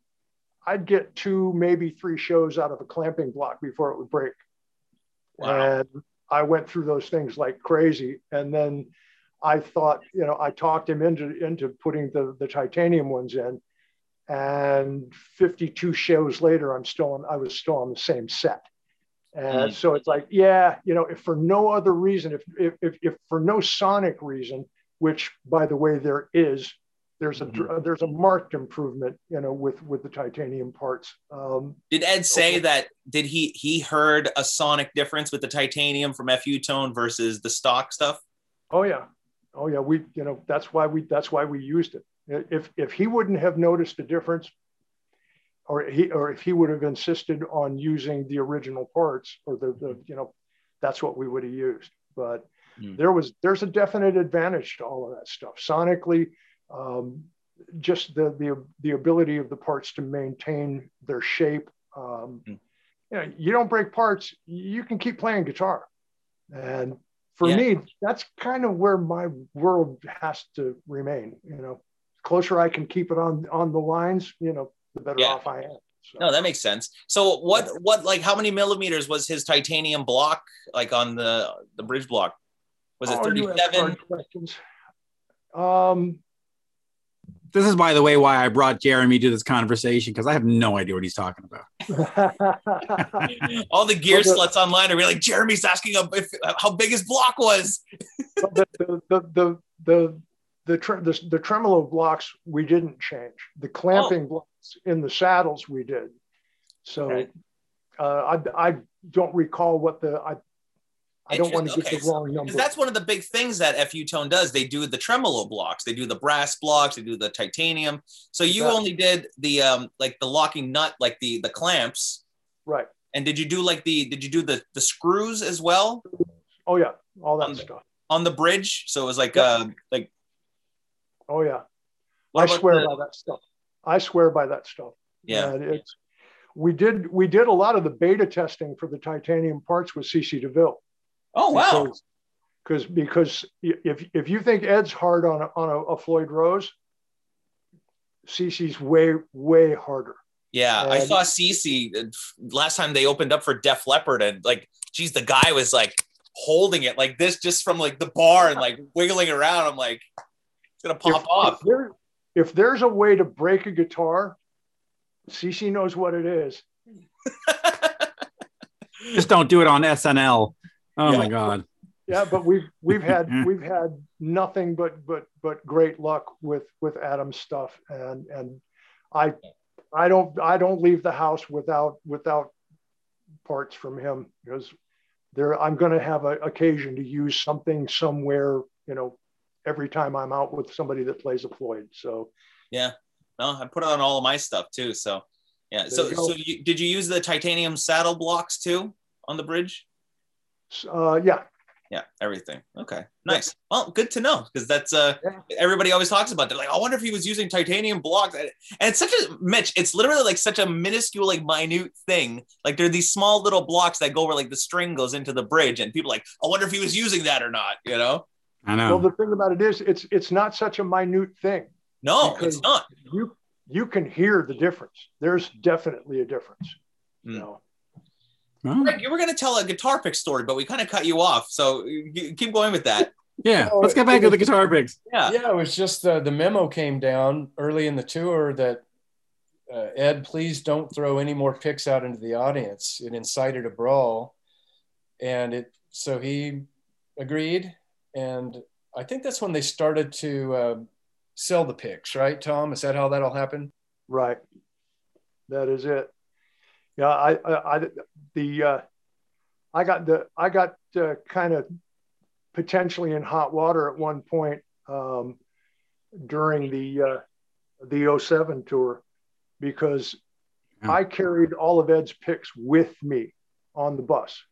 They weren't in my rig; they were in my bunk in a in a uh, basically small like overnight bag type of a thing. Did you get because, caught bootlegging picks, Tom?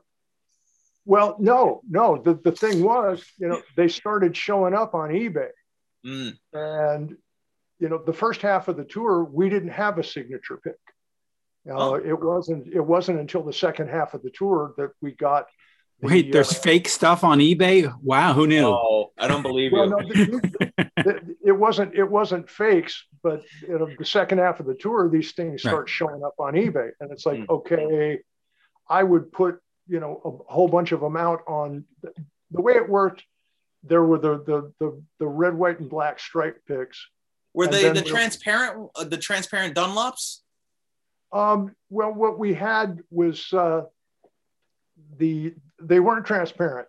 They were uh that was i think that was the tour before i came on. They were uh the red white and black stripe ones and then uh like a, a herco 50 in silver mm-hmm. which were the, the picks that he played on stage.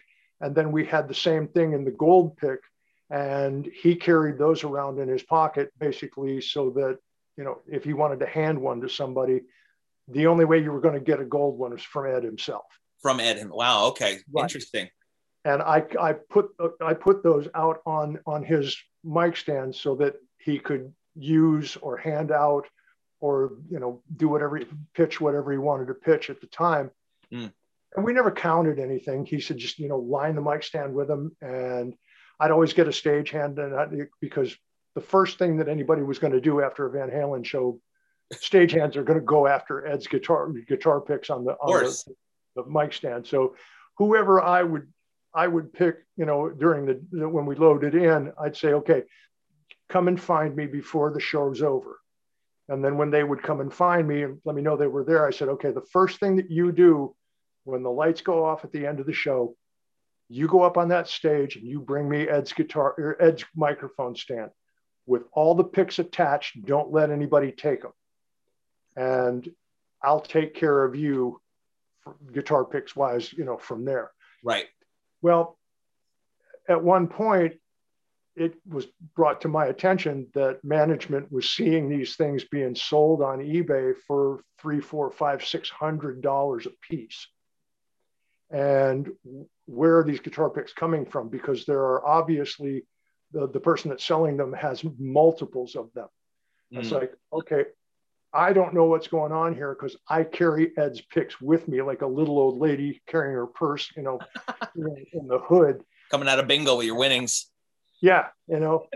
well, one one this this goes on and, and I'm kind of suspect here. You know, this isn't good. I don't like this at all. I'm I'm not happy about this. And uh, one day I'm sitting at dinner and catering, and one of the video guys comes up to me and he says, I know where your guitar picks are going. Really? He said, Yeah. We, we used to strike all the microphone stands to the drum riser, and then there was a big scrim cloth that, that covered the, the drum riser, and then at the beginning of the show, that would go straight up in the air. Mm. But all of the all the microphone stands with all the picks on them would go on the drum riser, and then the scrim would come down.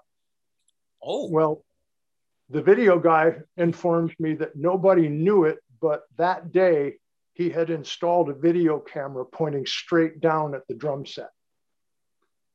And one of one of the guys on the crew was waiting for everybody to go to dinner, and then he'd sneak up there and, and take guitar picks off of Ed's mic stand. Son of a bitch. Yep. And I I found him right after dinner. And I said, okay, I know what's going on. And if you don't want to go home tonight, you stop because you're going to cost me my job and I'm not having it. Dude, yeah. Sorry, you know, I, I, I, I, didn't, I didn't mean any harm. He's like, yeah, well, you're making, you're making 12, 1800 dollars a week more than the rest of everybody in your department by selling Ed's guitar picks. Yeah. Wow. You know, Insider so, trading. That's, man. that is so much goss and drama. Why is he not fired on the spot? Honestly, like, why is he not fired on the spot? Because I just didn't think that it was that big a deal. Okay. You know? And so, also the, the, the, tour is so big that to bring somebody else in becomes a, a bigger pain in the ass. I didn't want to get I didn't want that I didn't want it to to I didn't want to be that guy. You know, I would rather yeah. address the issue myself and say, okay, you have one chance to correct this. And if you don't, then right. And as a bonus, you can hold it over his head for the rest of the tour. Over his head, I should say, not over his. Say, hey, by the way. Yeah, yeah. You know, little blackmail never hurts. Yeah. What the, yeah. What does Ed do when uh, he gets you know when you go into the dressing room and say, Ed, listen, we just got told by production you got to stop throwing guitar picks out into the crowd. Does he say, well, I'm Eddie Van Halen, I'm gonna do whatever the fuck I want? Like, you know, how does how does how does he, how does he react to that? I don't I don't I would have no idea because that wouldn't come from me. That oh, would okay. come from his personal manager. You know, I, my my job with my job with an artist is to make sure that they're happy when they walk on the stage, and or if they're happy when they walk on the stage, that they stay that way. Mm. If they're not happy when they walk on the stage, that they're happy when they walk back off. You That's know? a question for Marty Hom to answer there. yeah. Hey Tom, was it you or Jim Service who used to super glue Ed picks down on the uh, the floor on your case for stagehands to try to try to pick up.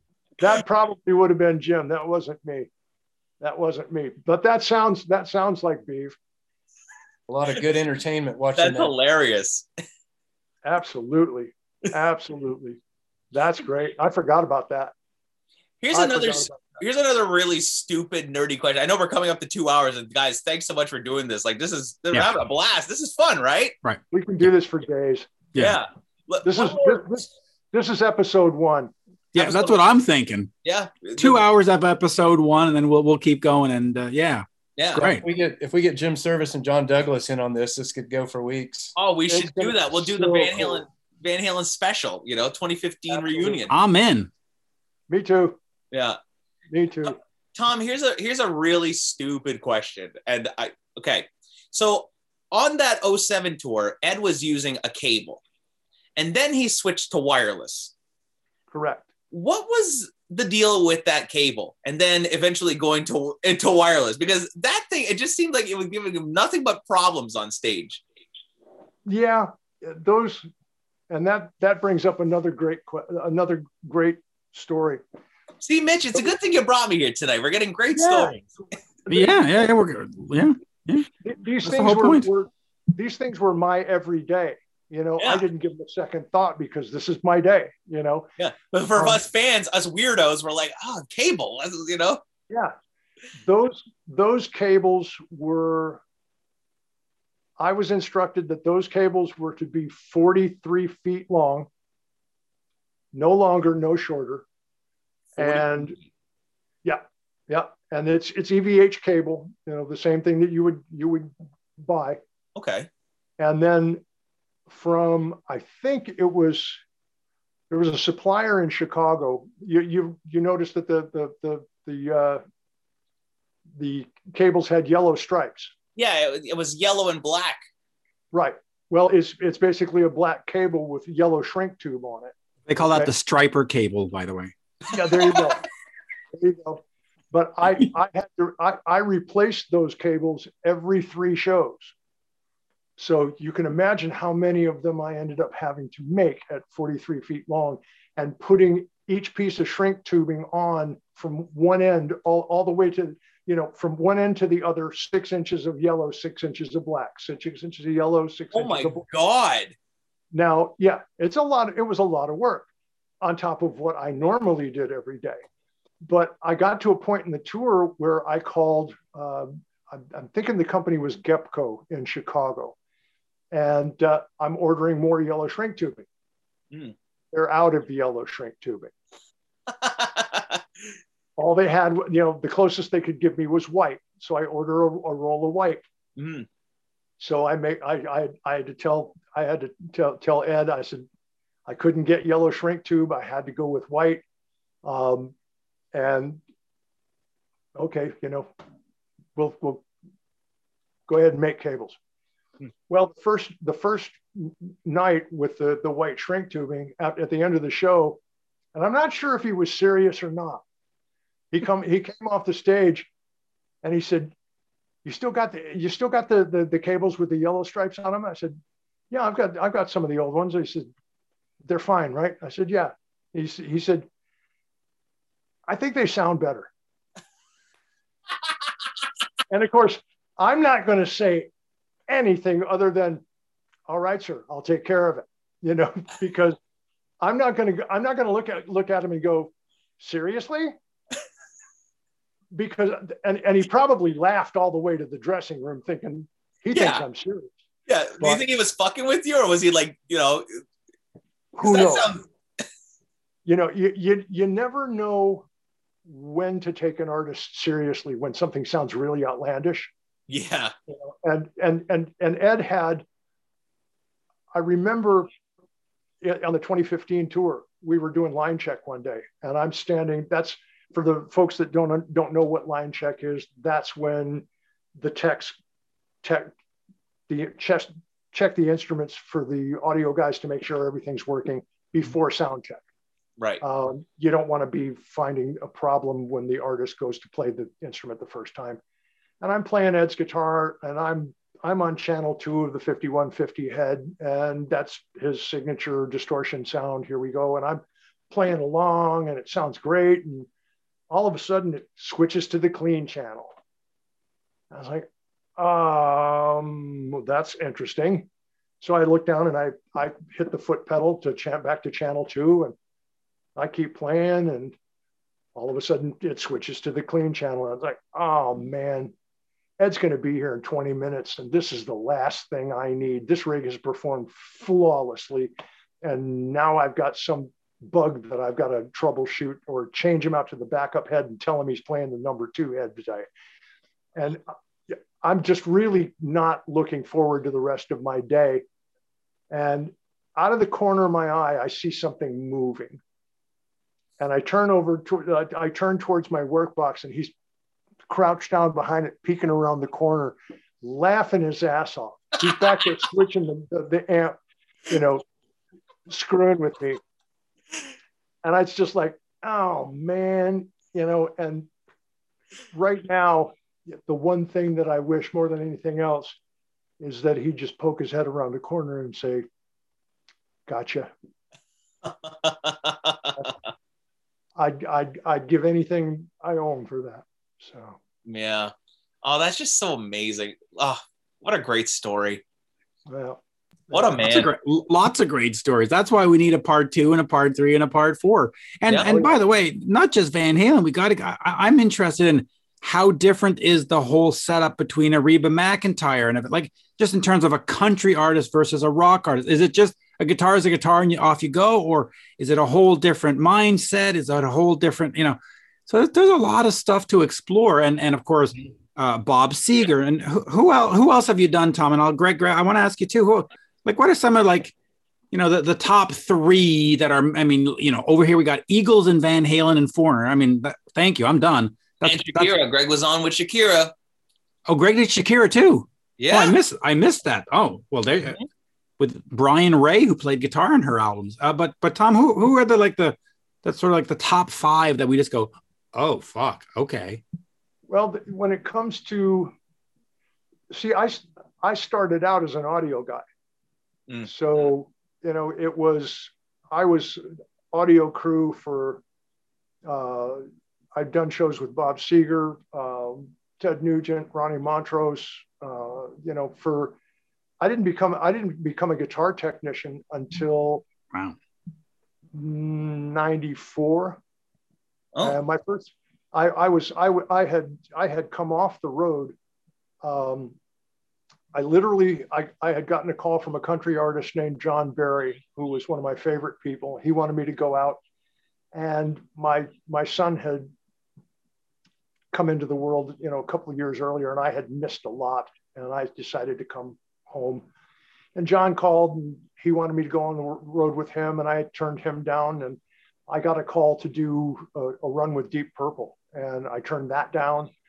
And you know, I stayed home and I put the guitar shop together, and uh, I had some I had some guys working for me, and I got a, a voicemail message for uh, from the production manager for a band called Blessid Union of Souls, which was a, a pop band in the the early mid '90s, and they're out of Cincinnati. And the the voicemail was basically, you know, we're looking for a guitar tech um, you know, wonder if you know anybody.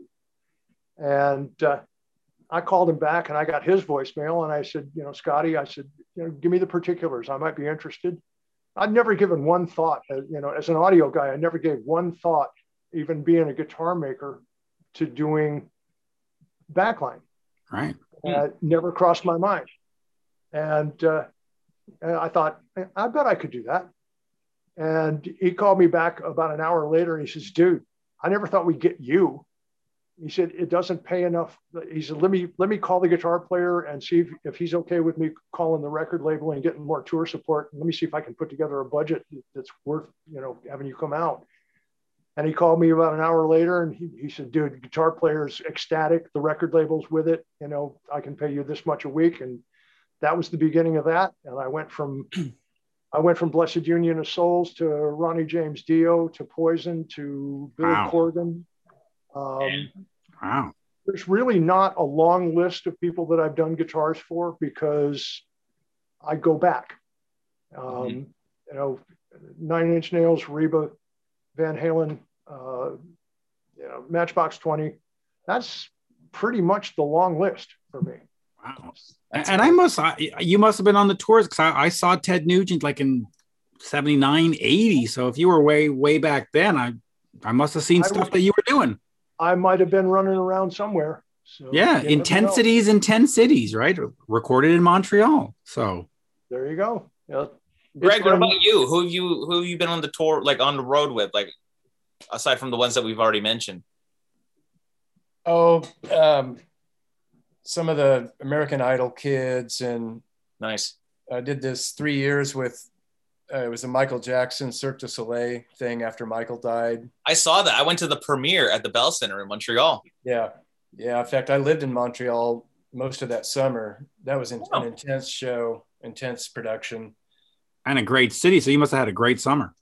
Yeah, I A shame learned you didn't know about us then. the- I know. yeah, I learned all about the Poutine. Puts in. He said it right, Mitch. He's a certified Mont. You know what? You're an Yeah. honorary Montrealer for saying it right. You Look said it you. right. I like it. Schwar- The Schwartz's sandwich. Schwar- shop, Schwartz's all. Deli. Yeah. Yeah. Yeah. See? but uh, and hold on, Mitch. Let me uh, let me just ask one more, you know, Van Halen thing before we kind of wrap up because we're coming up to two hours here. And so, Sure. the 2015 tour, obviously, it was in support of Tokyo Dome live in concert. Now, everybody talks about the sound of that album, and it almost sounds like as if it was like a bootleg in a way because of the way that it was mixed in post. And I went to two shows on the uh, the 2012 tour when they did that tour, and whoever was doing front of house did a freaking phenomenal job. Like it, sounded so good. Like Al's drums just sounded monstrous, and like the compression and like his snare and everything, just like it was just so well done. And Ed's guitars, and knowing as a fan what Van Halen sounds like live, and then when I put that album on when it came out or when the first single it, it almost sounded like an audience recording it sounded so weird you know why do you guys think that that album sounds the way it does versus what we'd get every night or even board tapes that have you know leaked on youtube from that tour So, uh-oh. I'm, gonna- I'm gonna Uh-oh. let Greg go first on that one. No, I, I, I really don't have an answer for that. I all I can say is Greg Price mix mixes Van mixed Van Halen, and phenomenal. Mm. Uh, as for Absolutely. the Tokyo thing, yeah, I'll I'll defer to others on that. Oh, I, I hear plead the fifth going on here. yeah. Well, the, the, good, the good part for me is that I wasn't on that tour in, in 2012. I was working with Reba, making a ridiculous amount of money, and we Oh. had we had we had 14 months worth of work booked, and I was already doing it when that tour came into to being. So okay I didn't I didn't make that one, but it was really kind of it was kind of funny because I was on my way home um, in 2015 from doing a one-off with Reba, and or and uh, I'm running to catch an airplane uh, in Dallas uh, Fort Worth Airport, Mhm. and I got a I got a text message from Adam Adam Reiver, and it just said, "Having a nice day."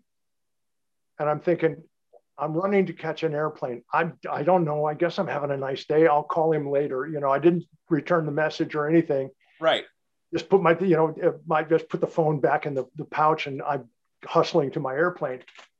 And a, a, a few seconds later, my phone rings, and I didn't I didn't stop to look and see who it was. I just picked it up and said hello, and I hear, Tom, guess who? it's it, it's it's it's Ed Van Halen. I know who it is. I said, "What can I do for you, sir?" He said, "Well, yeah, I just want, I just, we're we're putting a little tour together." And he said, "I just wanted to, I just wanted to to to, to see if you- you'd come back to work for me."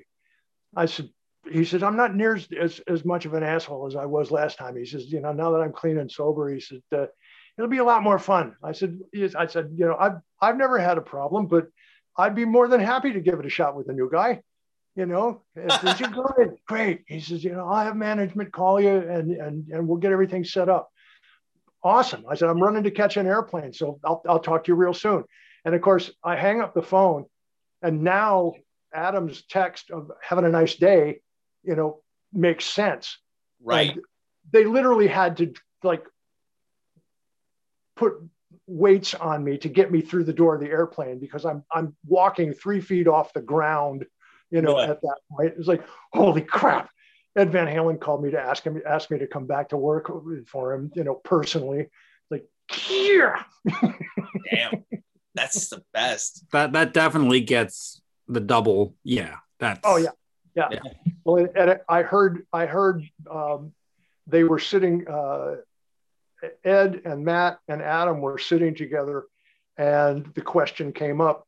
You know, who should we have? You know, tech for Ed, and and Matt basically jumped right in and said, "Well, Tom Weber should come back. Uh, you know, he deserves to come back." And uh, and Adam says, "Well, I've, I've got his I've got his number right here. You want me to call him?" And Ed, Ed uh, Adam told me that Ed said, "Nah, I'll I'll call him myself." And I thought, how cool is that? You know, so that's just awesome I felt really good that day, and I feel I feel just as good today. You know, telling the story as I as I did getting the phone call. So, and how cool was this today? It's all very cool. Absolutely, absolutely. There's there's never a bad t- day to tell Van Halen stories. Nope. You know? No. Nope. Every day is Van Halen Appreciation Day in this house. Yep. And I'll, I'll I'll add in Foreigner Appreciation Day. It's a big big big band for me. So Yeah. Double. Oh, mine, Look at that. double doink. Me too. Yeah. Two classic bands. And by the way, Foreigner Foreigner need to be in the Rock and Roll Hall of Fame. I'm sorry. I mean, we they Yeah. just uh, you look at some of the bands that they that they're putting in this year, and you go, listen, they had two albums or three albums. Foreigner have had. th- You know, that's Uh, another yeah. discussion. over Yeah. 80 million Yeah. Gold, etc.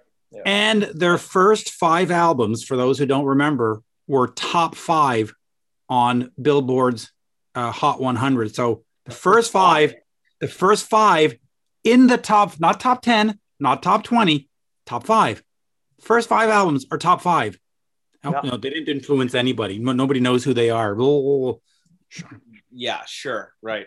Before we wrap up, I just got one more question for Greg. Yeah. Because Tom talked at the beginning that, you know, you had to invest in this whole wor- brand new touring kit and brand new tools and work boxes and everything. When it comes to you and the technology that you bring to a tour, do you have to supply the computers and all that stuff, or is it given to you from the tour? Well, the Van Halen rig I, I put together from scratch. Now, do you Uh, have to pay for that and it's yours, or is it the tours? Correct, it's mine. Uh, however, other every everything's different. With the Eagles, I walked into a pre-existing rig Hmm. and used that for a few years, and then slowly started to customize or change things, make it more comfortable. But yeah, more often than not, it's your own investment, your own tools of the trade, and very Hmm. expensive.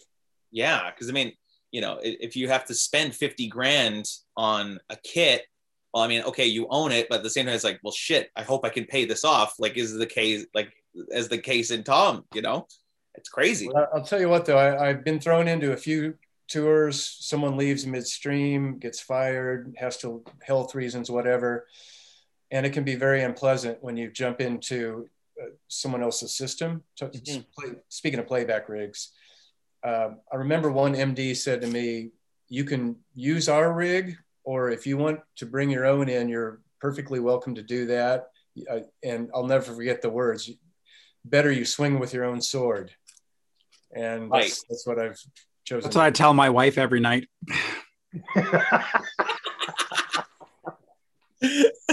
what uh what program do you use for playback live? Is it Pro Tools or are you running virtual DJ? Like how does that work? Well, I've been a, a Motu digital performer guy for pretty much my whole career. I owe that to Mike McKnight, who got me really. I was with Keyboard Magazine for 15 years before I got on the road. Hmm. I knew Mike through Keyboard Magazine, and he brought me in. He's a Motu guy. I, I was a Pro Tools guy before that. I learned it. It's solid. It, many, I, I won't bore you with it now, but that's what I used on the Van Halen tour. Pretty much every Eagles, every big tour I've done has been with uh, Motu. with Motu. So then does does that come out multi-track and then at the at the monitor console, you know, Jerry can, you know, if if Al wants cowbell, like it's all multi-track and then he has the options. That is correct. It's yeah, a lot of channels coming out. Yeah. Right. So then when it goes to house, front of house, you know, he doesn't get, you know, like the click track or the the cues and stuff. That's correct. Okay. Cool. Very cool. There was one more thing I was going to ask you about that. Um, damn, I forget now. It was about uh, playback. Well, we, we Um, can uh, we, we, we, we can try to save it for the next time, but uh, I'll, I'll just I'll end with one quick story. Uh, Yeah. Al Al and I had this little cue worked out to start his drum solo. He would freestyle for a minute, and when he was ready to hear the count off from me, he would nod. And usually it was great. I could always see the obvious nod, and off we went. One night, he he didn't nod, and I just I'm waiting, I'm waiting, and he's going extra long, and I'm thinking, boy, okay, this is unusual. I'm just gonna hang hang tight and wait for the nod, which never came. Hmm. Finally, he looks over, like, you know, what the hell? Oh, and I start the thing. So we talked about it the next day, and he's like, yeah, I was nodding. I'm like, I'm so sorry, I did, I didn't see you nod, but it was kind of cool because he improvised longer than ever, and I, I loved it. Right. Tom or Greg, do either of you have any like board tapes from that tour? No. No, No. you didn't take anything home with you, like as memory or souvenir, like nothing on a hard drive, and you slap it on. No, Greg Greg Price recorded every show, uh, so he's the keeper of that, or he and But I- I'm sure management keeps a, a tight lid on that, where you got to Oh. catalog everything, and right? Yeah, they yeah, Oh, because yeah. they they don't want no no bootlegs running around. that No. is correct. Nice. I can't remember my question now, but anyways, Well, well, we just we need to get the phone number of that guy that has all the tapes. That's that's, that's what we yeah, we got to get Greg Price on here. Talk about how he EQs and compresses Alex's snare sound. Do either of you know anything about Alex's snare sound? By the way, There's some great stuff on YouTube you can watch about Yeah. that. right? Oh yeah. That's a that's that's a good ex- good excuse to get John Douglas on the show as well. Yeah, let's Yeah. bring him on. Let's go. Yeah, but he's super cryptic too about it. Like whenever he does interviews, like, "Oh, it's just Al, and he's got his thing." I'm like, "No, no, it's- it's way deeper than that. Come on now." It's all right. bring him on. We'll we'll crack that nut. We're good at this stuff. Before we wrap up, I just want to go back to Ed's tone really quickly. When you'd hear Van Halen live, you know, how much of the wet signal is going through the PA versus the dry? And does Ed tell, you know, Greg, hey, I want this and that's it? Or does, is he allowed to, you know, artistically decide, okay, I'm going to have the wet and, you know? Well, I think that that I think that Greg Greg Price.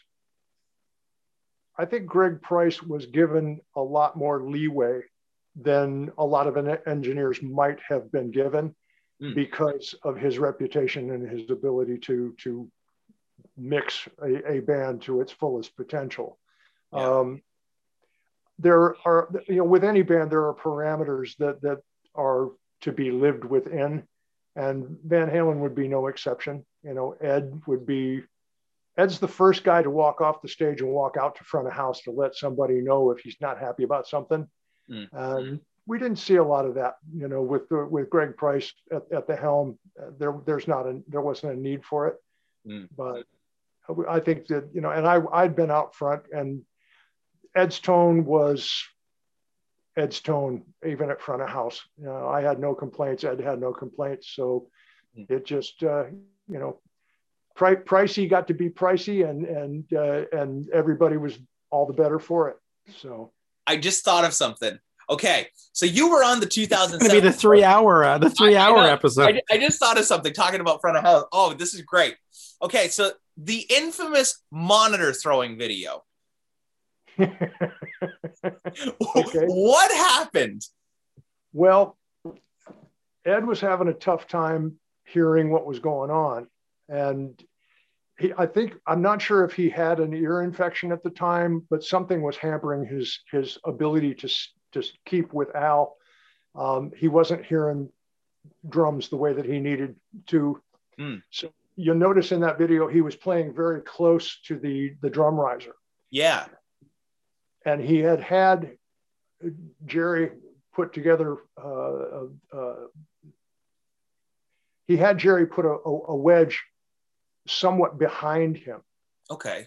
and he turned his head to look at Al or to look at me. I think it was to look at Al, and that turning of his head changed, you know, the alignment of the microphone with the speaker behind him, and created a feedback that that actually um, ruptured his eardrum, Oh. and that's where that whole thing came from. It wasn't anything that the that that Jerry did. It was you know Ed. They, he wanted that thing loud, and they they they got it loud, and he just turned his head just right, and it fed back. Um, just because of the, the physical environment changed with the angle of his head and it hurt him and that's when he took the monitor and threw it off the stage and i think you know they, they talked it out after the show and it's like dude i didn't change anything you know you when you turned your head it must have just set it off and they were fine you know but i was glad he wasn't throwing the monitor at me So- which is good because that's who I thought it because everybody talks about it online. They're like, oh, I wonder what his guitar tech did or whatever. And you all got the blame. Nothing. I do nothing. That's Oh great. man, that's awesome. There you go. Well, hold on, hold on. One, one more thing, just to go back. See, to, by the way, you know he's 26 years old because the rest of us, our shoulders and back is are starting to seize. At least mine is. Yet this guy is still right. I'm just But like, I- oh, I need a massage. But yeah, keep going, young kid. We'll we'll Dude. just sit here while our backs cr- crank. Uh, one crank. more thing, just to go back to our talk about the whole the cable thing. So Right. you said his his cable was specifically 43 feet long. Yep. Do you know why? Nope. It was just that was his number. That was the, there. I don't know that there was a reason for it, but Superstition, we'll say. There Yeah. you go. and then Oh, and then why and then why did he switch over to wireless? He he was just tired of using the cable, or was there a tone reason? well, there was. They had no more yellow wrap. Well, yeah, there's that. You know, the, the, No, the Mitch, ca- there's there's a difference. the, the cable was definitely an issue and you know the scariest part about about that whole uh, situation was um, ed went to wireless and in-ears on the same day. Oh, oh yeah oh that's exactly how i thought about it. But i had i had uh, I, I talked him into trying wireless. Between Matt Bruck and myself. We had we had told him that you know wireless has come so far, and the tone for for guitar is going to be as accurate as you're going to get, and there'll be no more cable, you know, for you to trip on or you know get wound up in, in, in pedals. Uh, it, it was just uh, Yeah. going to be easier. Let's let's try it. So he tried the he tried everything at sound check and uh, you know had new in-ears made and jerry brought him some you know new set of laylas and and uh, made for him and and they got a mix together at sound check and you know i was sweating bullets for that show because it's like Wow. man this is the common this could be the perfect storm of holy crap i don't ever want to have a day like that again right. and uh, they played the show and you know the reason for in-ears was that you know the monitor rig for dave in in the on the 2015 tour evolved into um, an onstage pa i mean there were wedges and side fills and if you if you look at some of the the the, the video um, i'm not sure when it came into play there were literally full range PA hangs on either side of the stage. Yes, That's right. I do remember. Yeah, pointing at the stage. Yeah, And it was, was- like there was like line arrays. Yeah. It was so loud that you couldn't hear Ed's guitar. And that's when Ed finally switched to in ears. Yep. So he could hear himself and be and be not you know the the, the important thing about in ears and, and I'm I'm sure Greg will, will back me up on this. It's great to be able to have a monitor mix, but it's also equally important to shelter yourself from what's going on on stage like that. With in ears, you can you can you've got earplugs in. If you turn if you turn your feed off, you've got earplugs, so you can bring in what you need and protect yourself from what is potentially harmful at the same time. And that's the feeling you know that we we we we got from ed was that i need to be able to hear myself accurately but i need to get myself there's no place on this stage for me to hide from dave's vocal. And i can't oh. hear my own guitar. I mean, to be fair, there was nowhere for anybody in the arena to hide from it either. So, no, no there's that but, though it's funny, Mitch and I we went to see Kiss and David Lee Roth open, and I noticed that about the stage. He had full PA, like as if he would like like a wedding DJ setup, like subs and tops on both sides. I'm like, there's a full PA on the stage, so it had to be loud.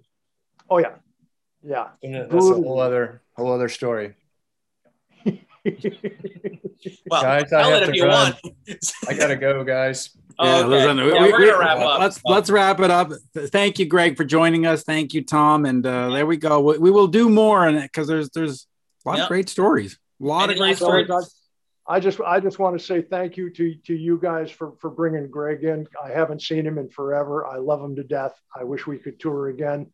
Um, I I I want to I want to say uh, I want to say thank you to Sandy Espinoza, who's the, the lady who put the GoFundMe together for me, and her program, which is called roadiecare.com. Mm-hmm. Um, everybody check that out. Um, she's working really hard to, to make sure that the people that are close to falling through the cracks, you know, have something to, to, to look forward to. Um, so all of that fun stuff. If you guys would do me a favor and, and, look that up, and if there's any way that you can, you know, toss it out there for people to see and hear about. Absolutely, absolutely, it's easy. It's going up everywhere as soon as this is done. Right. Outstanding. She's she's literally trying to save people's lives at this point. yeah. God bless her. So, thank you, thank you, thank you, gentlemen. Let's do it again anytime you want to. Let me know. Yep. Absolutely. absolutely. This was awesome. Okay. Thanks, Tom. Thanks, thanks, Greg. This this was great. This is super yeah. fun. Yeah. yeah. Normally we throw the guests off after 20 minutes, but look at that. We kept it yeah. for two hours and 20 minutes. There you go. You guys are there stars. thank you, gentlemen. All right. Thank, thanks, thank you, Greg.